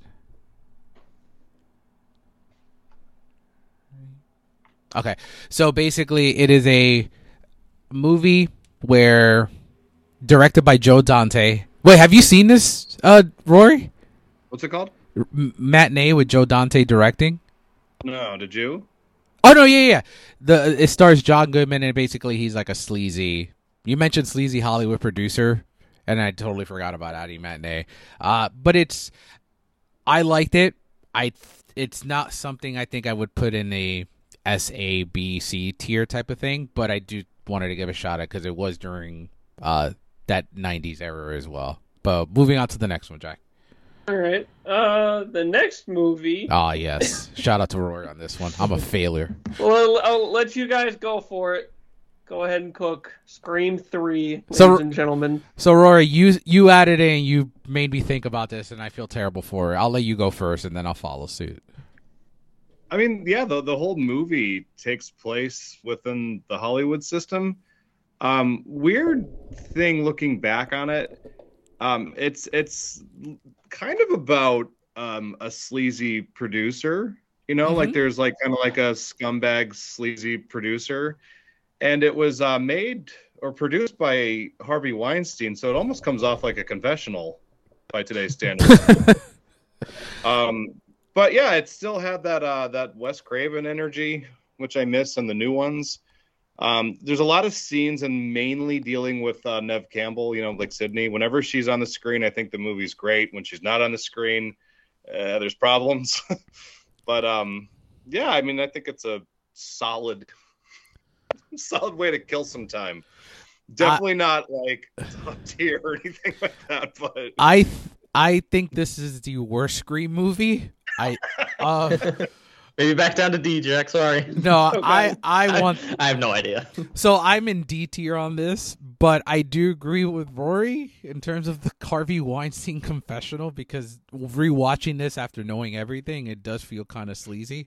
Uh, this movie just feels tonally unbalanced with Scream 1 and 2, in my opinion. Uh, but everything in Hollywood is pretty fun. They rebuild this, the house from Scream 1 and it, it's a Hollywood set while they're shooting Stab Three, which is also very very fun in terms of you know you're just throwing sequel after sequel after sequel out there. So, uh, but uh, yeah, definitely belongs on this this list. But I am fine in D tier.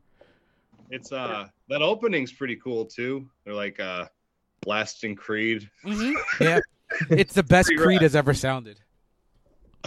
I take issue with that, but that's fine. All right. Next up, I mentioned I had time to see The Player last night, but that unfortunately was in exchange for not being able to watch our next movie, Mulholland Drive. just So- just keep going up, Jack. Just you're, I you're- say the pl- the player might have to be the victim now. yeah, you, you, you get get the players moving down to A. You, you know where to put Mulholland Drive. Uh, Alrighty. So we've all, except Jack, we've all seen this, right? Yeah. Um, oh yeah, and desperately need to rewatch it. this is a fucking masterpiece. mas- me. I need to. This is a fucking masterpiece, and not because I'm a David Lynch fan. This is a masterpiece in every fucking sense of the imagination. This movie, not only is it trippy as fuck in the most Lynchian way, but I also think it's a very, very hard look at the treatment of actresses in Hollywood, especially with the scene. I don't want to spoil it for Jack, but uh, the scene I'm talking about, Hunter and Rory, the one in the the audition scene, if you know what I'm talking about. Um, most importantly, I think it's a very strong look at the both sides of Hollywood, the dream and the nightmare side of it. Uh, it's funny, Lynch always, especially with this movie, a lot of people talk about what is this movie about, and they ask Lynch like, "What is this movie about?" And obviously, Lynch is not the type to ever answer that question, but he always puts out there the, you know, it's all there for you, and it really is.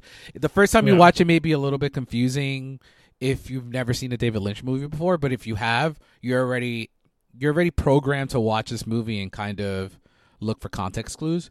Uh, for Jack, there is a giant, when I mean giant, enormous Twin Peaks reference in this movie. Like, not to the point that this movie was supposed to be a Twin Peaks spinoff, but I the- think you've talked you've talked a bit about that in the past. yeah, but the there is an image in this movie that is directly saying, "Hey, Twin Peaks, Mulholland Drive and Twin Peaks live in the same universe." Type of vibe.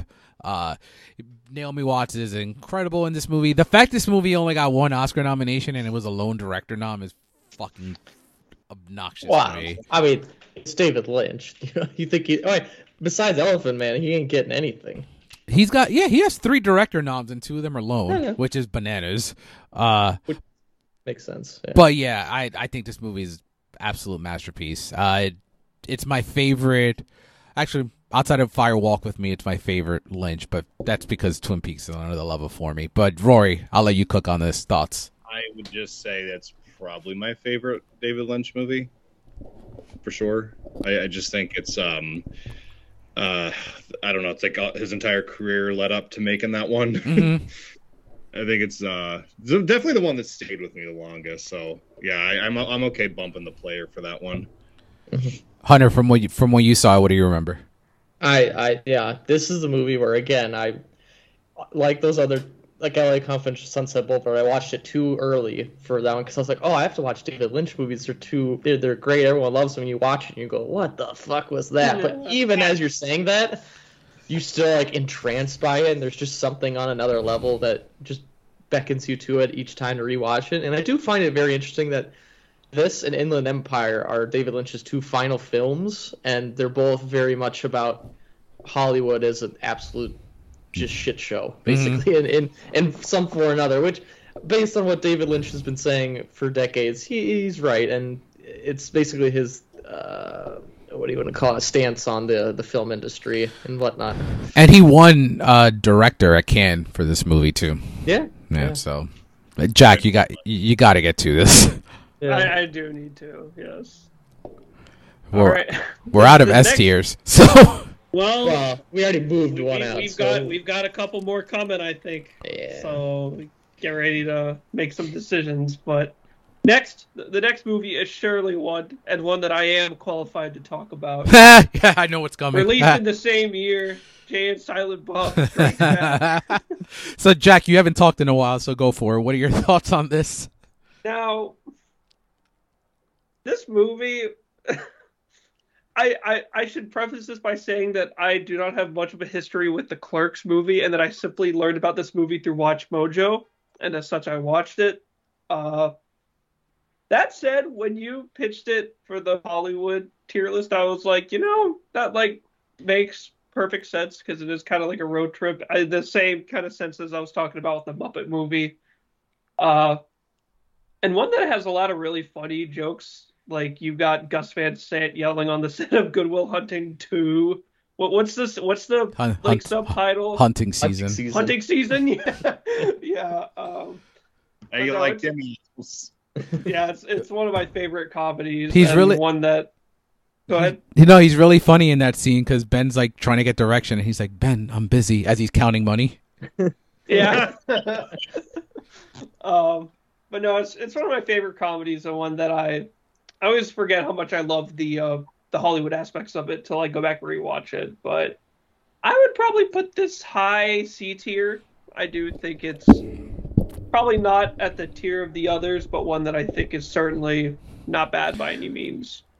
I co-signed the C tier. I can't wait till we get flack for having the stuntman at D tier and Jay and Silent Bob Strike Back in C tier.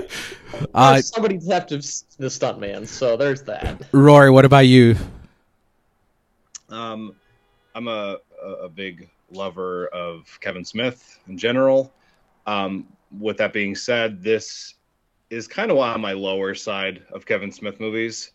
Um, but I remember seeing it in the theater and I had a lot of fun with it. But um, yeah, about C. C Yeah. sounds about right. I, I do love, um, you know, like the, the all the, the like little references. Like Wes Craven actually shows up. In Yes, he does, movie, yeah. which is funny. And then Jay and Silent Bob show up in Scream Three, so that's Weird. those two movies might be connected. Um, but yeah, definitely not like uh, it's not like an Ed Wood or a Sunset Boulevard by any stretch of the imagination, but it is a fun movie. What about you, Hunter?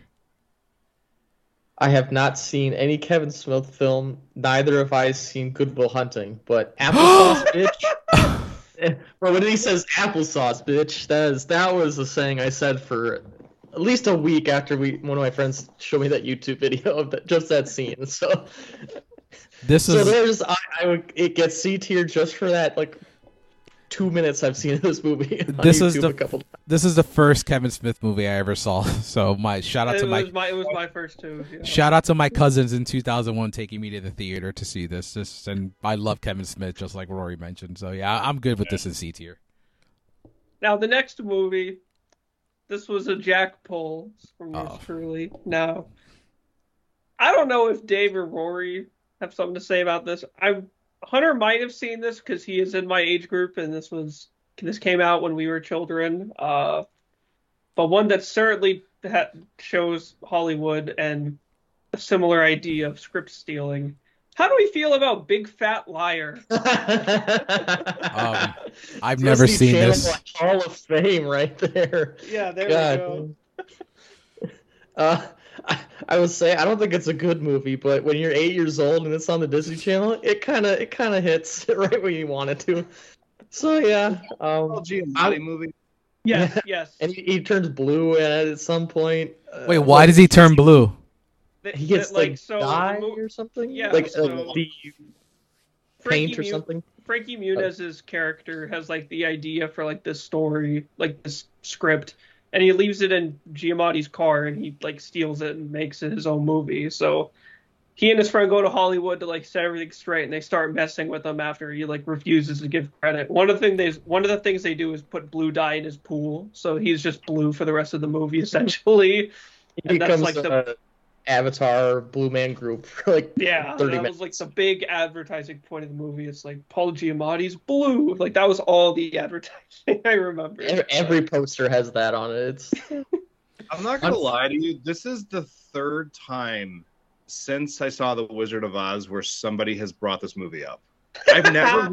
it's that Paul. It's that Paul Giamatti Oscar circuit. They're, Yeah. they're, they're remembering the hidden gems of his career. I I haven't. I've never heard of this movie up until Sunday, and now everybody keeps talking about it. it, it's definitely the the young voting block of the Academy is definitely voting for Paul Giamatti because of their love for this movie. Obviously, they have to be really young and in the uh, in the Academy, but I don't even think it's a good movie because I hon- honestly haven't seen it in like 15 years. So, yeah, but yeah, I, Yeah. I stick to it. I- I, I don't think it's one either. Uh, I will. I, I will. I will throw it here for the time. one that we can absolutely laugh about. Now, I'm not gonna defend it. a mo- that movie that Hunter might get offended about. Good old Howard Hughes with The Aviator, the 2004 Martin Scorsese film.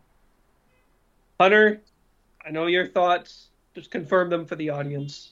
I know. If yeah, the very visual medium that is podcasting, there's literally a poster for the Aviator right behind me as I'm speaking right now. I honestly, when I texted Jack my list, I was like, I don't know would the Aviator count only because it's a three-hour movie and movies they don't talk about movies after like the first 40 minutes, but those first 40 minutes when he's making Hell's Angels is some of Scorsese's best filmmaking. Uh, he's trying to you know silent films even as they're shooting this film, The Aviator, everything, the color of the film is period accurate, where the blues are more turquoise and the greens are popping. It's all period accurate, and it's just Scorsese having so much fun, respect for the era. And it is, again, like the megalomaniac egoness that you need to make a f- film, any film that you need, especially when you're Howard Hughes and both mental disorders, but also just the ego that is on the man himself, who would make one of the great greatest productions of that era. So I think it is I, S tier for me, but uh, only because maybe yes, two two hours of this movie is not about movie making. So there's a little bit. Yeah.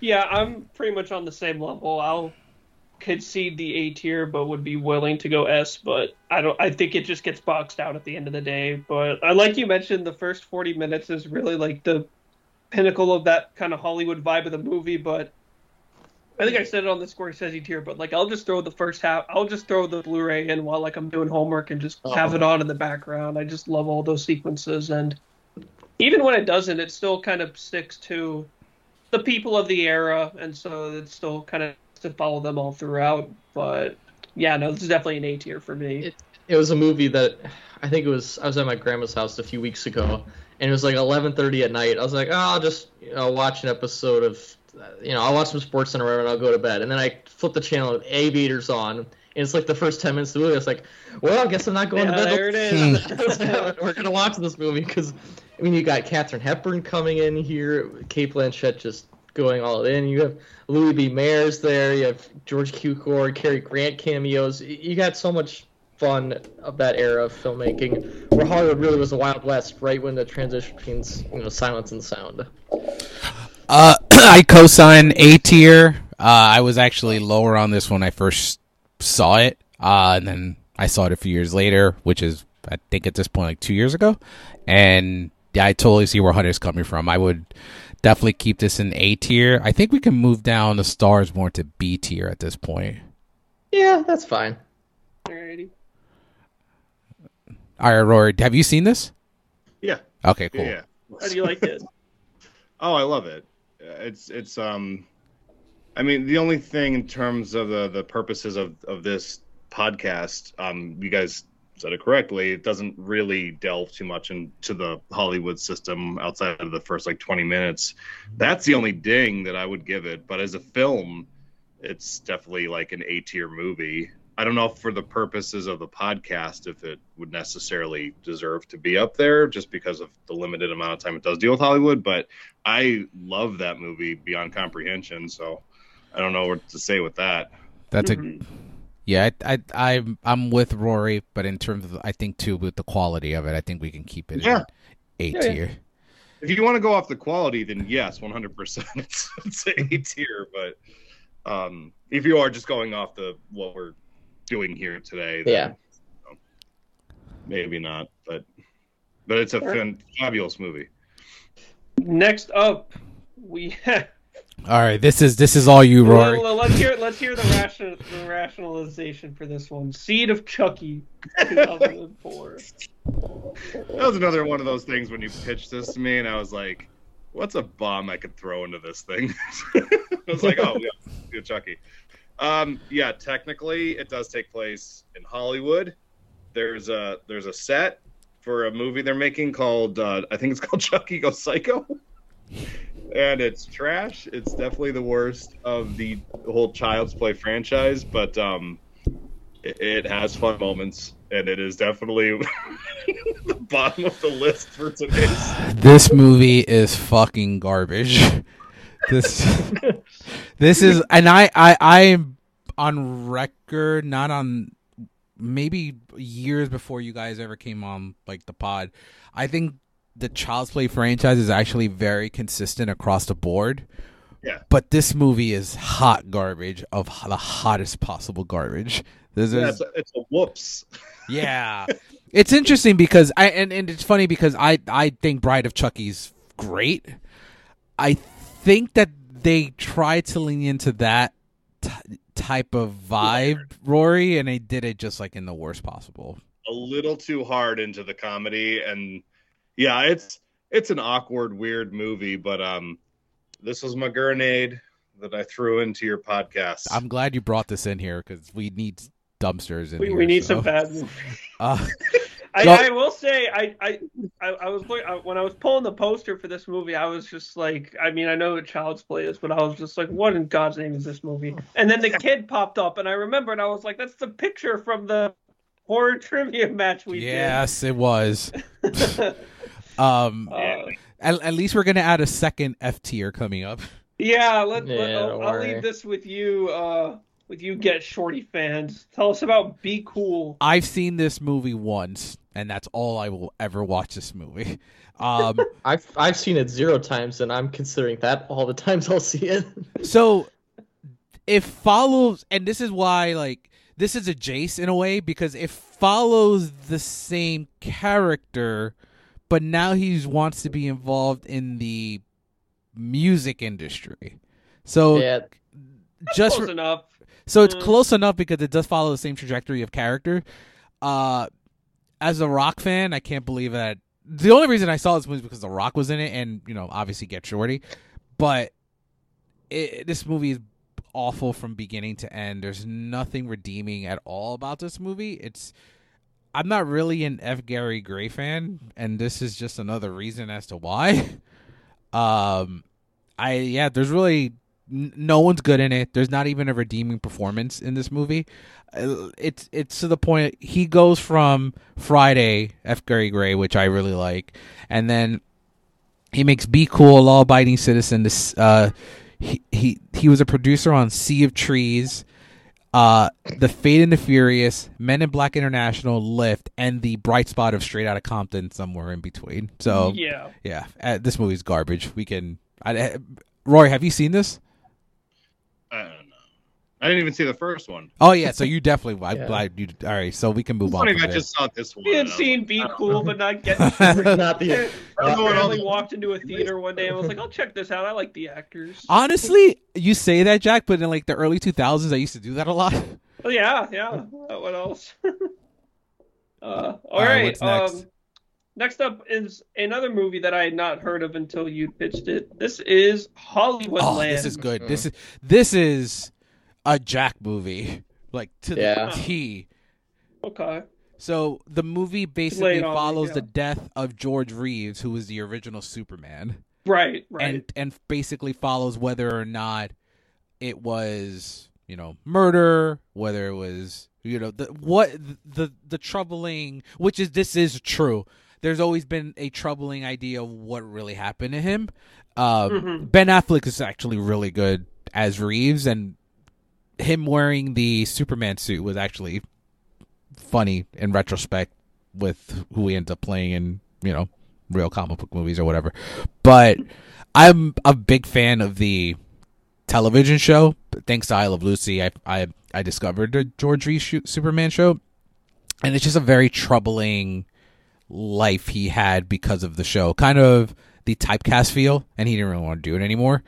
Uh, it is essentially a noir, and but it does dive into him playing the role. There's a lot of on-set uh, portions of the film as well with him playing Superman. So this is a must for you, Jack. I'm shocked you haven't seen this. I, I hadn't even heard of it till you said it, and I was just like, well, "That makes sense of a movie title, but I don't know what it is." Have you? Has anyone else seen this? I did. No, I've not. Oh, what do you I think? did What do you think, Rory? Um, so I remember prior to this movie, Affleck was in his like low point of his career because he was doing all those crappy movies and they were all bombing. And um, I've always loved him uh, unapologetically. um, but I remember Hollywoodland. I always identify that as the movie where like his career turned around Yeah, because after that, it's like he got into like directing more, and and and he, I think he's he's awesome these days. But I, I remember watching that movie, and I think it's it's fantastic. And Jack, yes, watch it. Hunter, yes, watch it. Mhm. you, you guys will really like it, and um, yeah, it's it's a gr- actually like a legitimately great movie. I think. I think so too. I think the and it's it's the trajectory of how or the segue of how we get into George Reeves is basically Adrien Brody is playing a uh, private investigator uh, who's not a real person, but he's investigating Toni uh, Mannix, played by Diane Lane, who was in a relationship with Reeves. So, and that pretty pretty much takes us to the whole Hollywood side of things. So, yeah, this is I, I, I think I would put it in B. Yeah, I'm I'm glad you put it there. That's kind of where I, I felt it fits. All right. Uh, next, uh, I believe it took us. It it wasn't until Hunter sent me this last night that this movie was actually brought up. But Oh no, I, I added it too. Oh, you did too. Yeah. Okay, yeah. Well, this is Tropic Thunder, ladies and gentlemen. Uh, Uh, Hunter, you want to go first on this one? Um, yeah, I think it is. It is definitely of that era of comedies, those very. I don't want to say bro comedies, but they kind of are frat boy comedies of the era. This is the one that's yeah. like I don't want to say the smartest, but because it has a real intriguing angle on filmmaking and just and everyone's having such a good time. But you can also tell they're doing it from personal experience, since you know Robert Downey Jr.'s you know poking fun at method actors, and then Tom Cruise is playing uh, the most power hungry agent there is, and then you have you know uh, crazy actors trying to do other stuff and. And the, the trailers at the beginning of this movie are one of the most funny parodies of the industry there is. I think it is one of I don't want to say smartest because it doesn't come off as a smart movie, but it is one of the smartest parodies of the uh, of the Hollywood industry and what's of those you know huge blockbuster movies that they were churning out of that 2005 to 2010 era. I didn't do it very much justice. I haven't seen it in like 10 years though, and I remember. No, Uh, no, I, I- I'm like right on board with you. It's uh, pretty much what you're saying about like it like being smart but not coming off as such. It kind of reminds me of like a lot of like what, kind of like what Andy Samberg was doing like on SNL. Like you, I Mhm. want to call it like smart like on its surface because it's usually just like a lot of goofy comedy, but like just kind of like the more I think about it, I'm just like, oh, that's actually really smart. Uh, It, it's it's it's a lot of those like frat pack comedies where like it's smart dumb comedies where it's like mhm. those those Adam McKay, Will Ferrell movies like Anchorman and Ricky Bobby's Yeah. like those are dumb movies, but they're done smartly. So there's there's fun to be had with them. Co-sign.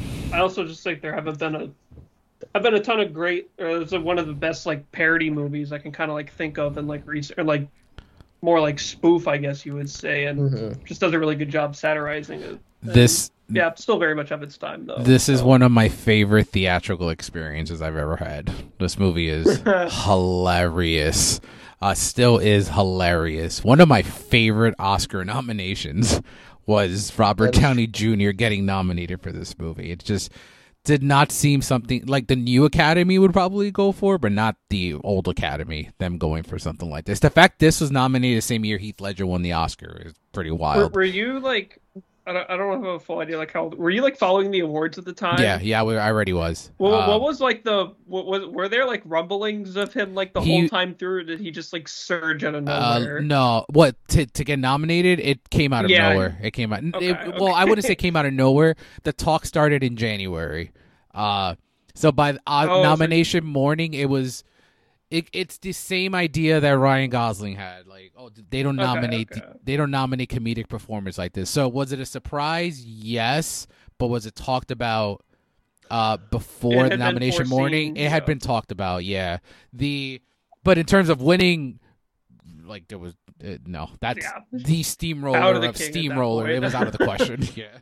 Uh, but I'm actually good in A tier for this. I actually think this belongs up there. I don't know what you guys think. Rory, what about you?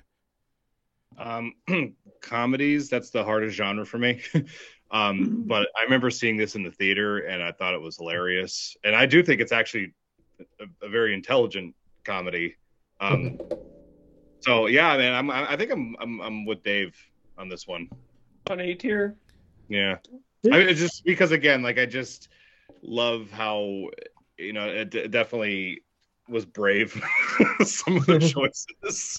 Um, but yeah, I think it's it's it's actually a really great comedy. Alrighty, we can keep that an A for the time being. Next up, uh, we have.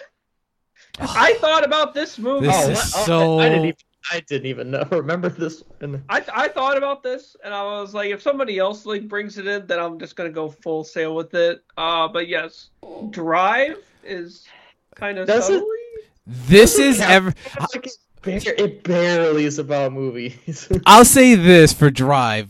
I will allow it because it kind of fo- It's essentially the Stuntman, but a better version of it. Even though, the, um, it's only on, on a movie set for like five minutes of the whole movie. yeah, uh, I, I like I like the movie, but I don't know. If yeah, I, yeah, yeah, and like, it's I- it's like his job. It's like his job, and then it just like kind of just 'Cause goes out the window. Because uh, uh, apart from all these movies, it is not part of the plot that there is. He's a, I mean, all he's right, a I, stuntman. I'm willing Like to at least. So Hunter, I I'm with you. So I guess Rory added this one. So I'll let Rory talk on it, how great it is. But I think we can not we can remove it from the tiers. Yeah, yeah, Yeah, that's we all fine. love, we all love it here. yeah. Yeah, I, I love the movie, but yeah, if you want to bump it, that's fine. Um, all right. So the next one is definitely not getting undoubtedly one of that fits the bill. Released the same year and received a lot more acclaim. Uh, the artist. Uh, Um, speaking of best picture winners, um, this is one that I was surprised that I enjoyed. I liked as much when I watched it when I did, because kind of in the same vein as um, what was it? In the same vein as like, like Confidential, it was a movie that I would definitely get more appreciation out of like today now with like all of my new um, love for classic movies. But I mean, the fact that I loved it as much as I did then, I think just really works and really is just a nice kind of tribute to that era and a really kind of warm mo- warm movie that I don't think there's a ton of now. So yeah, it's definitely a a strong B tier for me at least. hmm I think it is again like Sunset Boulevard, where it's a more sympathetic look at the switch from silent movies to talking movies, and it I I do love that the the entire you could uh, demean the movie and say gimmick of it being a silent movie, but I think Mhm. it's incredibly fun to watch and it, technically accomplished, and I think John Dujardin Dujardin is this is I think the first Oscars I like kind of paid attention to, and I had not here, I had not seen this movie for a while, but I and also like Jack, I'd heard that like oh it's not very good, it's just one because it's about Hollywood and whatnot. And I watched, it, I was like this is actually a pretty good movie. It's a really affecting emotional story about about a fading star. So I think it's B tier, I would say. I like. I co-sign. This is one of the best picture winners that I didn't see the year it came out. Um, while I was following the the award season. And when I finally saw it, I was like, "Really? People hate this movie? It's such a little charming little movie. Like, I don't. It's not the greatest Best Picture winner of all time, but I think it's a very fun little movie, and I, uh, yeah, it does capture the era really well. So I'm perfectly Mhm. fine with B tier here. All right. Oh, go ahead. Oh, I was just gonna say, I think sometimes e- even like the bad reception to that movie might just come from people's personal taste. It might, Mhm. they might be partial to silent films. Yeah, But- that's true. You know, I mean, because they're not for everybody. But um, yeah, you know, I'm with the uh, B B tier for sure.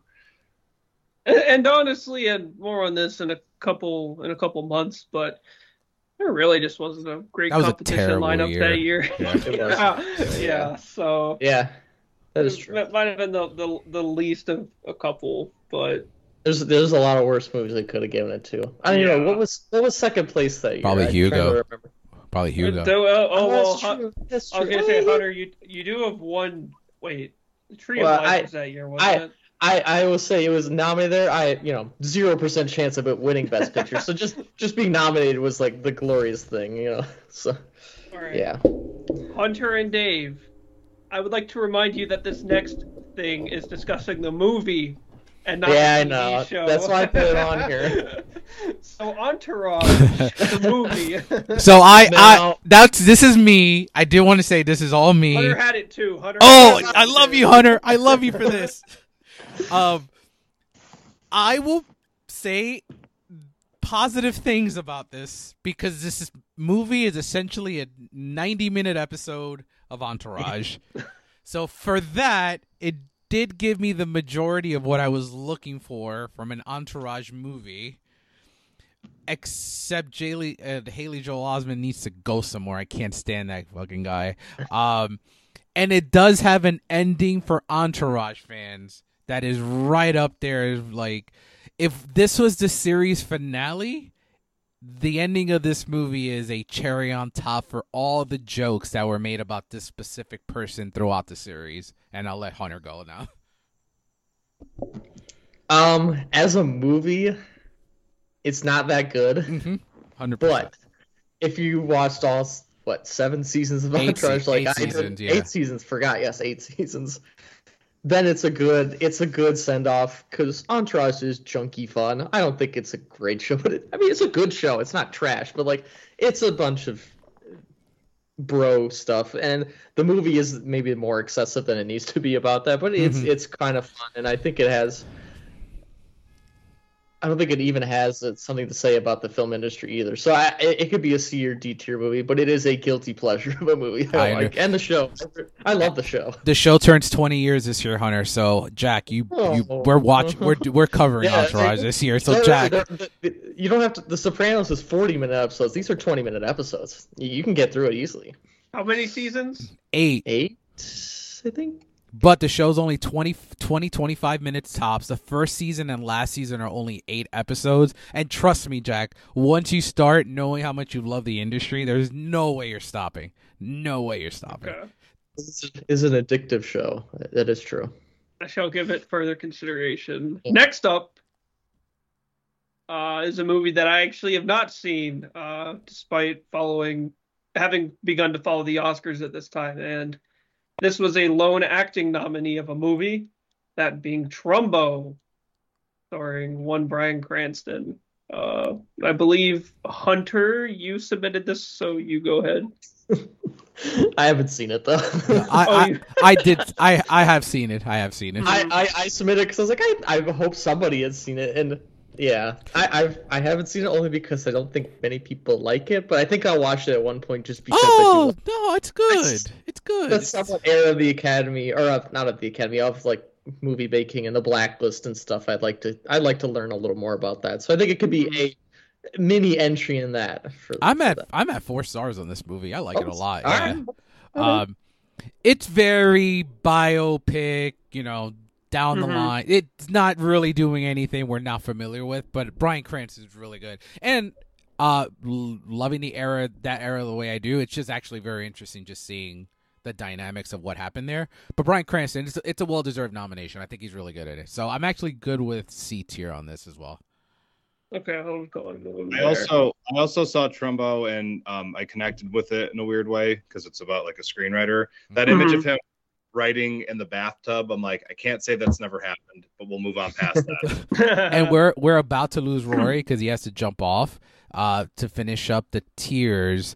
Uh, but Rory, out out the, the movies that are left, have you seen any of them before we dive into them individually? what do we have left? right So- here. Right there, without saying the names of them, have you seen them? I am not. Sh- sh- uh, we might have to edit this part. um, I'm not Oh. showing the uh, the list. Where's the? Is my screen not showing? No, I see the. Uh, it's at the bottom I of the see. list.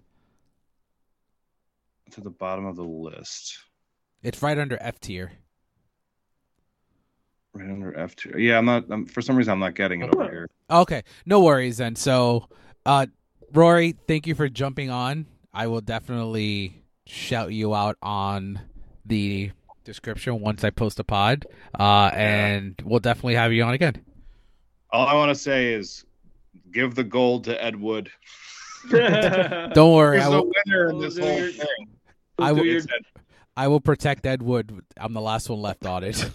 Yeah, we got we got some movies coming up. There might be a yeah, fight. we got we got some discussions to have. We will. Um, All right, right, take thanks, care, buddy. All right, bye bye. And hopping on into one of the big conversations, if not maybe Mhm. the biggest, that's yet to come. We've got what you said was the should have been 2016 winner, La La Land. So Um. I so mean, D tier, right? Yeah. yeah, Of yeah, yeah, I think so. Like, Academy hated it, obviously. Yeah. So. Um, I don't know who wants to make the first call. I mean, I, th- I think LA Confidential can now move I- I- down I- to A tier.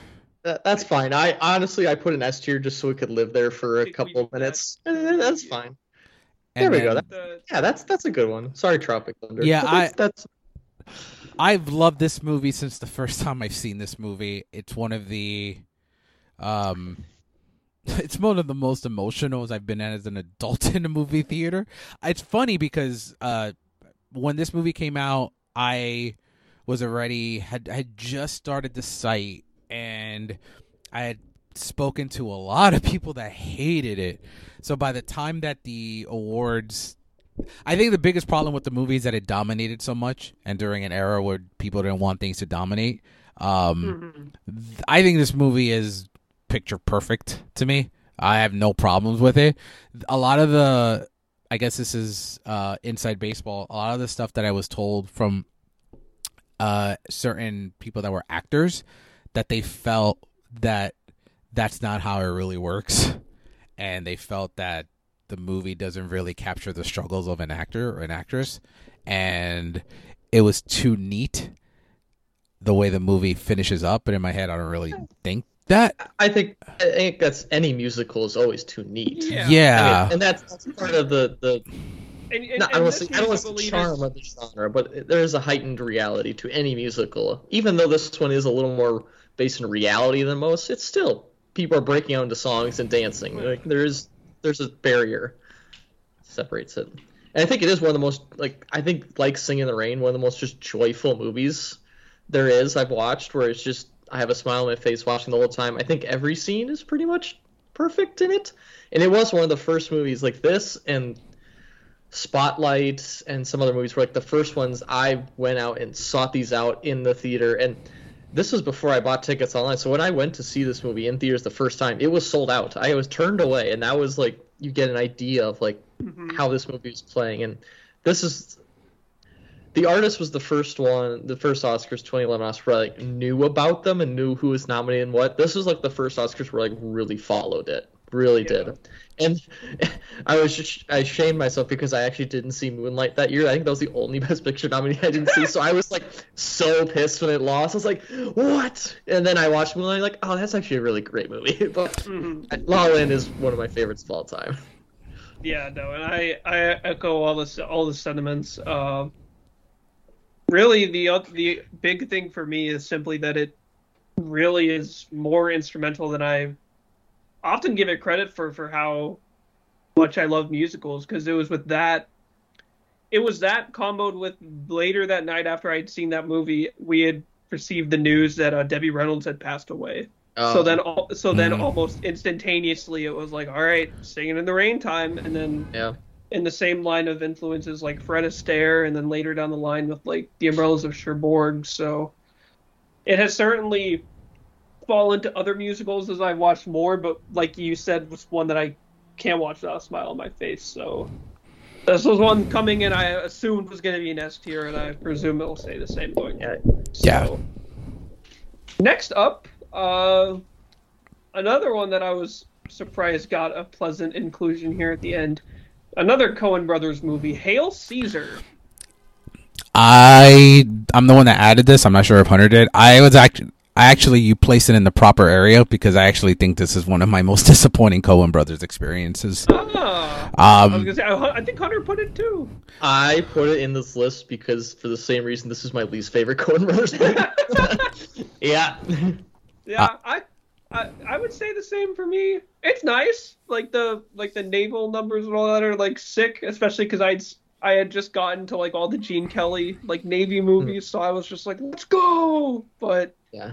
yeah, well, on on the rewatch, I was not as happy It's- with it. So It's one of those movies where I was like, I should probably rewatch that, and then every time though I'm like, I don't know, maybe later, and then that's Yeah. just gonna be for now. I'm like, I mm-hmm. don't know if I'll even.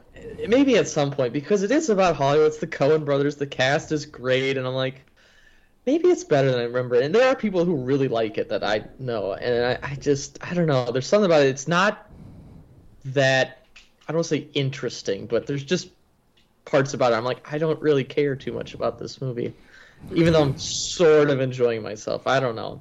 It's that Coen Brothers thing where it's, there's this line that some are great and some are not good, and you can't sometimes explain why. Yep.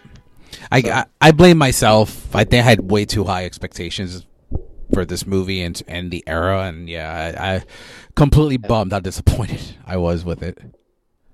Uh, alrighty. Uh, well, next up, uh, one might say would be the Ed Wood of its neck of its generation, uh, the Disaster Artist, chronicling one Tommy Wiseau and his master class in the room.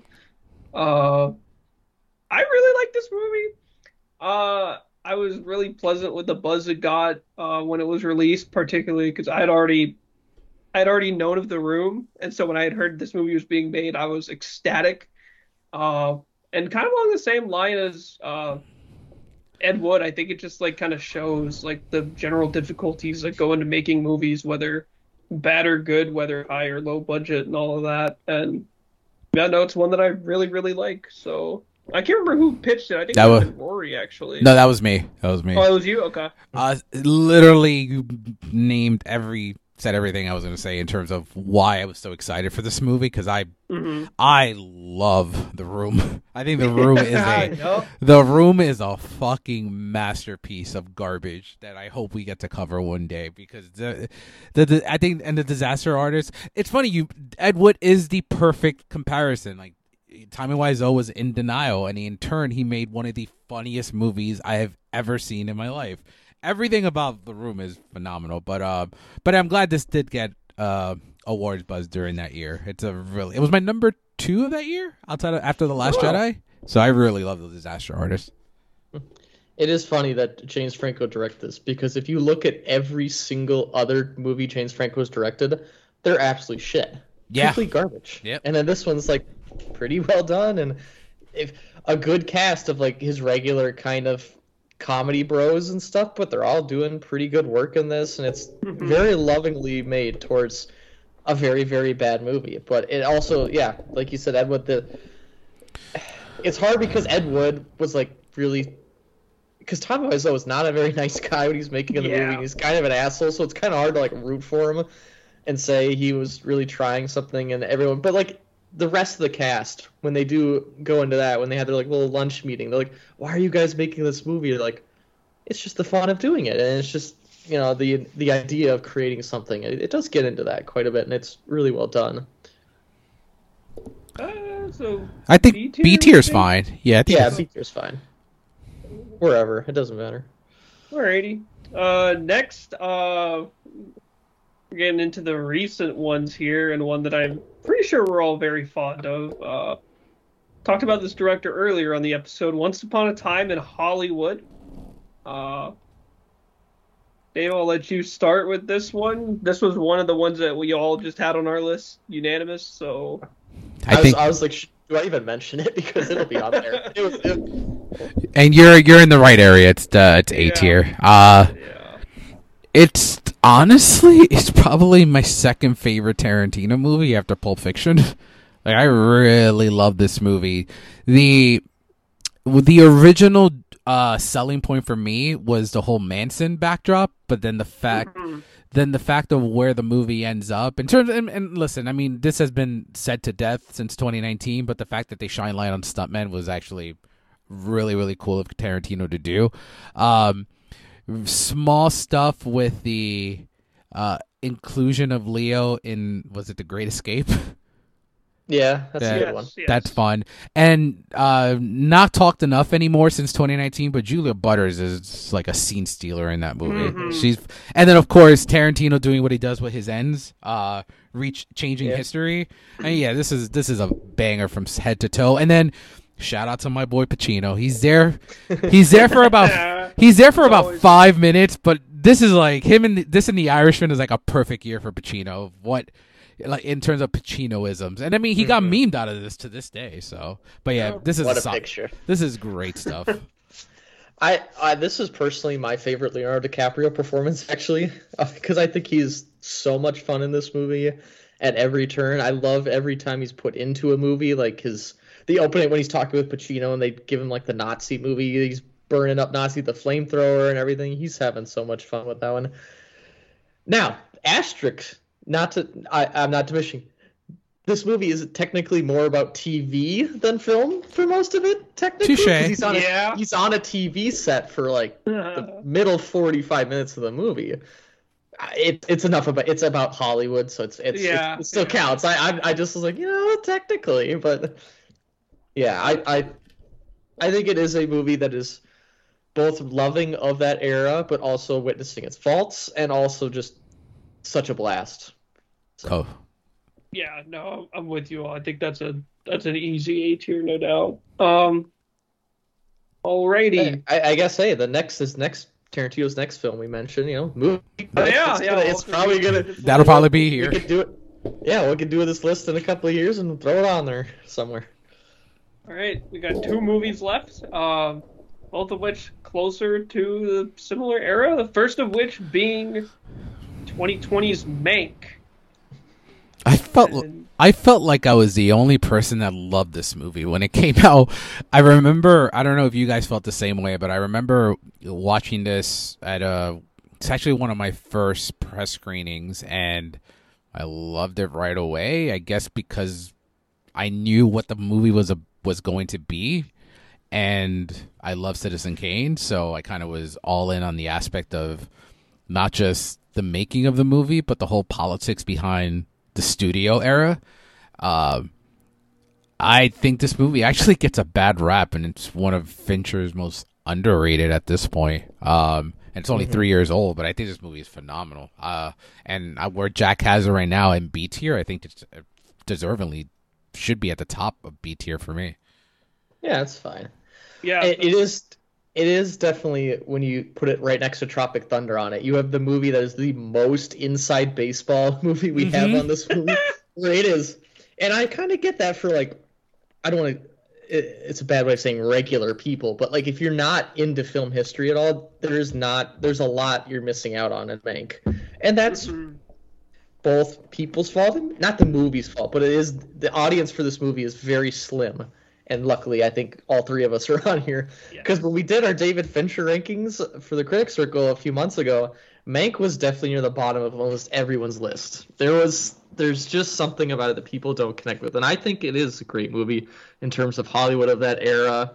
The recreations of it, the score by Reznor and Ross is amazing. The sound design, the certain acting performances, and everything. It looks incredible. It is one of those movies where I watched it in 2020. I liked it. And I think I watched it again last year and liked it a lot more. So And that's kind of what I've been feeling about for most people who've seen it twice. They liked it a lot more in rewatch. So I'm hoping in like 10 to 15 years, when more people start coming around to it, that they'll appreciate what Fincher was doing with this one. It's also a movie his dad wrote, so like it's a it's a nice Yeah. love letter he he made. He wanted to make his movie for his dad. Yeah, yeah, I'm, I'm with you guys completely. Citizen Kane's one of those movies that like I love just like learning about and like reading into, and so despite like having done so before and like not all this being like brand new information, it's certainly still nice to like read into it. And like you mentioned, Hunter, all the all, the production elements are fantastic. Really glad you mentioned the um the Reznor Ross score. I think that's Mhm. a pretty underrated aspect of the movie. And yeah, no, one I think is just really, like you said, underrated and one that I think deserves a better reputation than it gets. And speaking of movies Ugh. that deserve Ending that on- better reputation than they get, we Oh. have the very critically divided final movie of our tier list. That being Damien Chazelle's film Babylon. um, Man, I've this this is the one I feared because it's like, how many are we gonna have an S tier at this point? What are we gonna do here? I think this is. I think S tier feels good. I think Yeah. this is the top of A tier with Once Upon a Time in Hollywood. To be honest. All right, so I think I don't know if you were doing press screenings at the time, Hunter, but I remember sitting at my press screening, and it was the screening that gave me COVID. I want I want to preface that too. Um, Yes.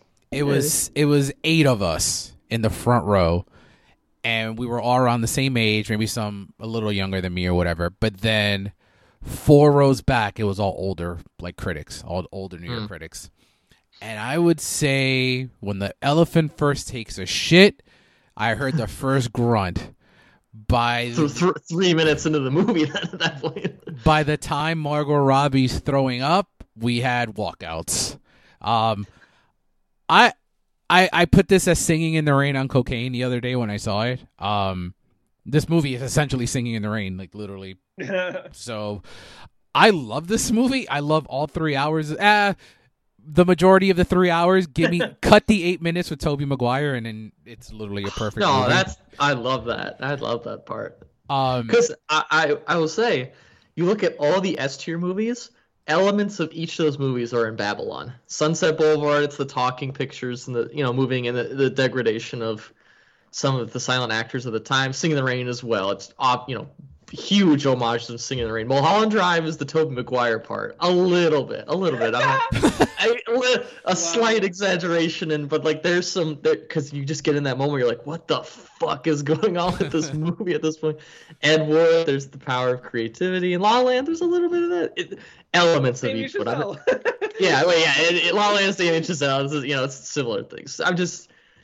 That's why I love this movie. It's elements of so many movies put into one. But sorry, I, I overtook no, you no, no, there. do, no, do your thing. I, I, I- it, it's it's a very frustrating movie to see the hatred for it. Like, if you may not be all on board, but there's no denying Chazelle directs the fuck out of this movie. That's number one. Number two, when when it comes to the more traditional aspects of like recreating old Hollywood, I think it does a phenomenal job. Like one of my favorite scenes, well, two of my favorite scenes of that year specifically were the when they're shooting all those silent pictures at once and it's Oh, like it's like a yes. 15 Mhm. 20 minute sequence and of course the hello college which is a f- an all-timer of the decade for me that's that Yeah. scene is phenomenal um the ending itself is very Chazelle like he knows how to end a movie and i think the ending of this movie is sensational and man on a latino side the fact that we got diego calva and lead and he's phen- um he's phenomenal great. he's phenomenal in this kind of robbed of an Oscar nomination that year. Yeah. one Yeah. robbed of an Oscar nomination, and more importantly, like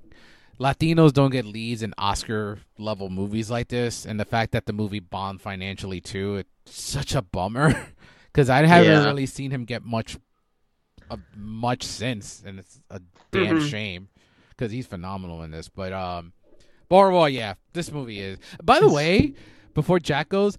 I kind of think Brad Pitt's better in this than he was in Once Upon a Time in Hollywood.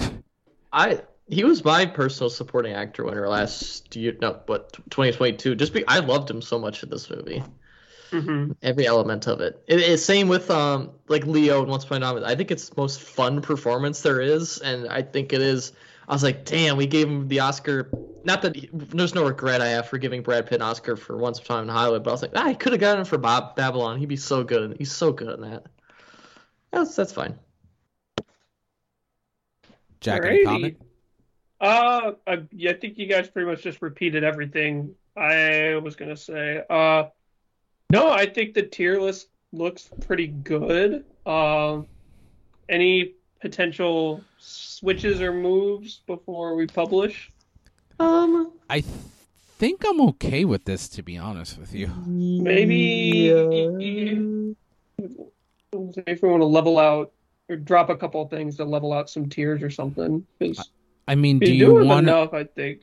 I think. Do you want to move the, uh, the bad and the beautiful? I was not really like Hunter's the only one that's seen it, so I don't know if he wants to put it in C. So we can. I actually think we're okay. I don't think It there's. feels, yeah, it's, feels it's not a alright. Tier movie. It's a good movie.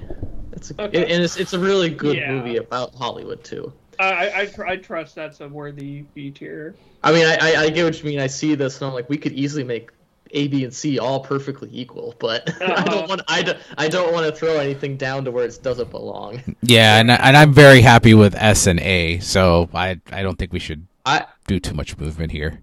yeah. So Uh, so Ed, Ed Wood's staying there, right? You you you're you're not letting Babylon it, it float seems in. so, yeah. We're No, not doing I can't. I can't do that. Ed Wood is just. Okay. I mean, I would move La. Yeah, I was gonna say I would move La La Land to the Okay. four spot there, and then, um, yeah, I think this evened out really, really well. And And and I got nothing against Ed Wood. I just haven't seen it. So, but I, I I presume I will like it, and I know enough about it that I'll I'll really like it when, when I eventually see it. absolutely. So yeah, that wraps everything up for this week. This tier will be published later on this week. Uh, next week.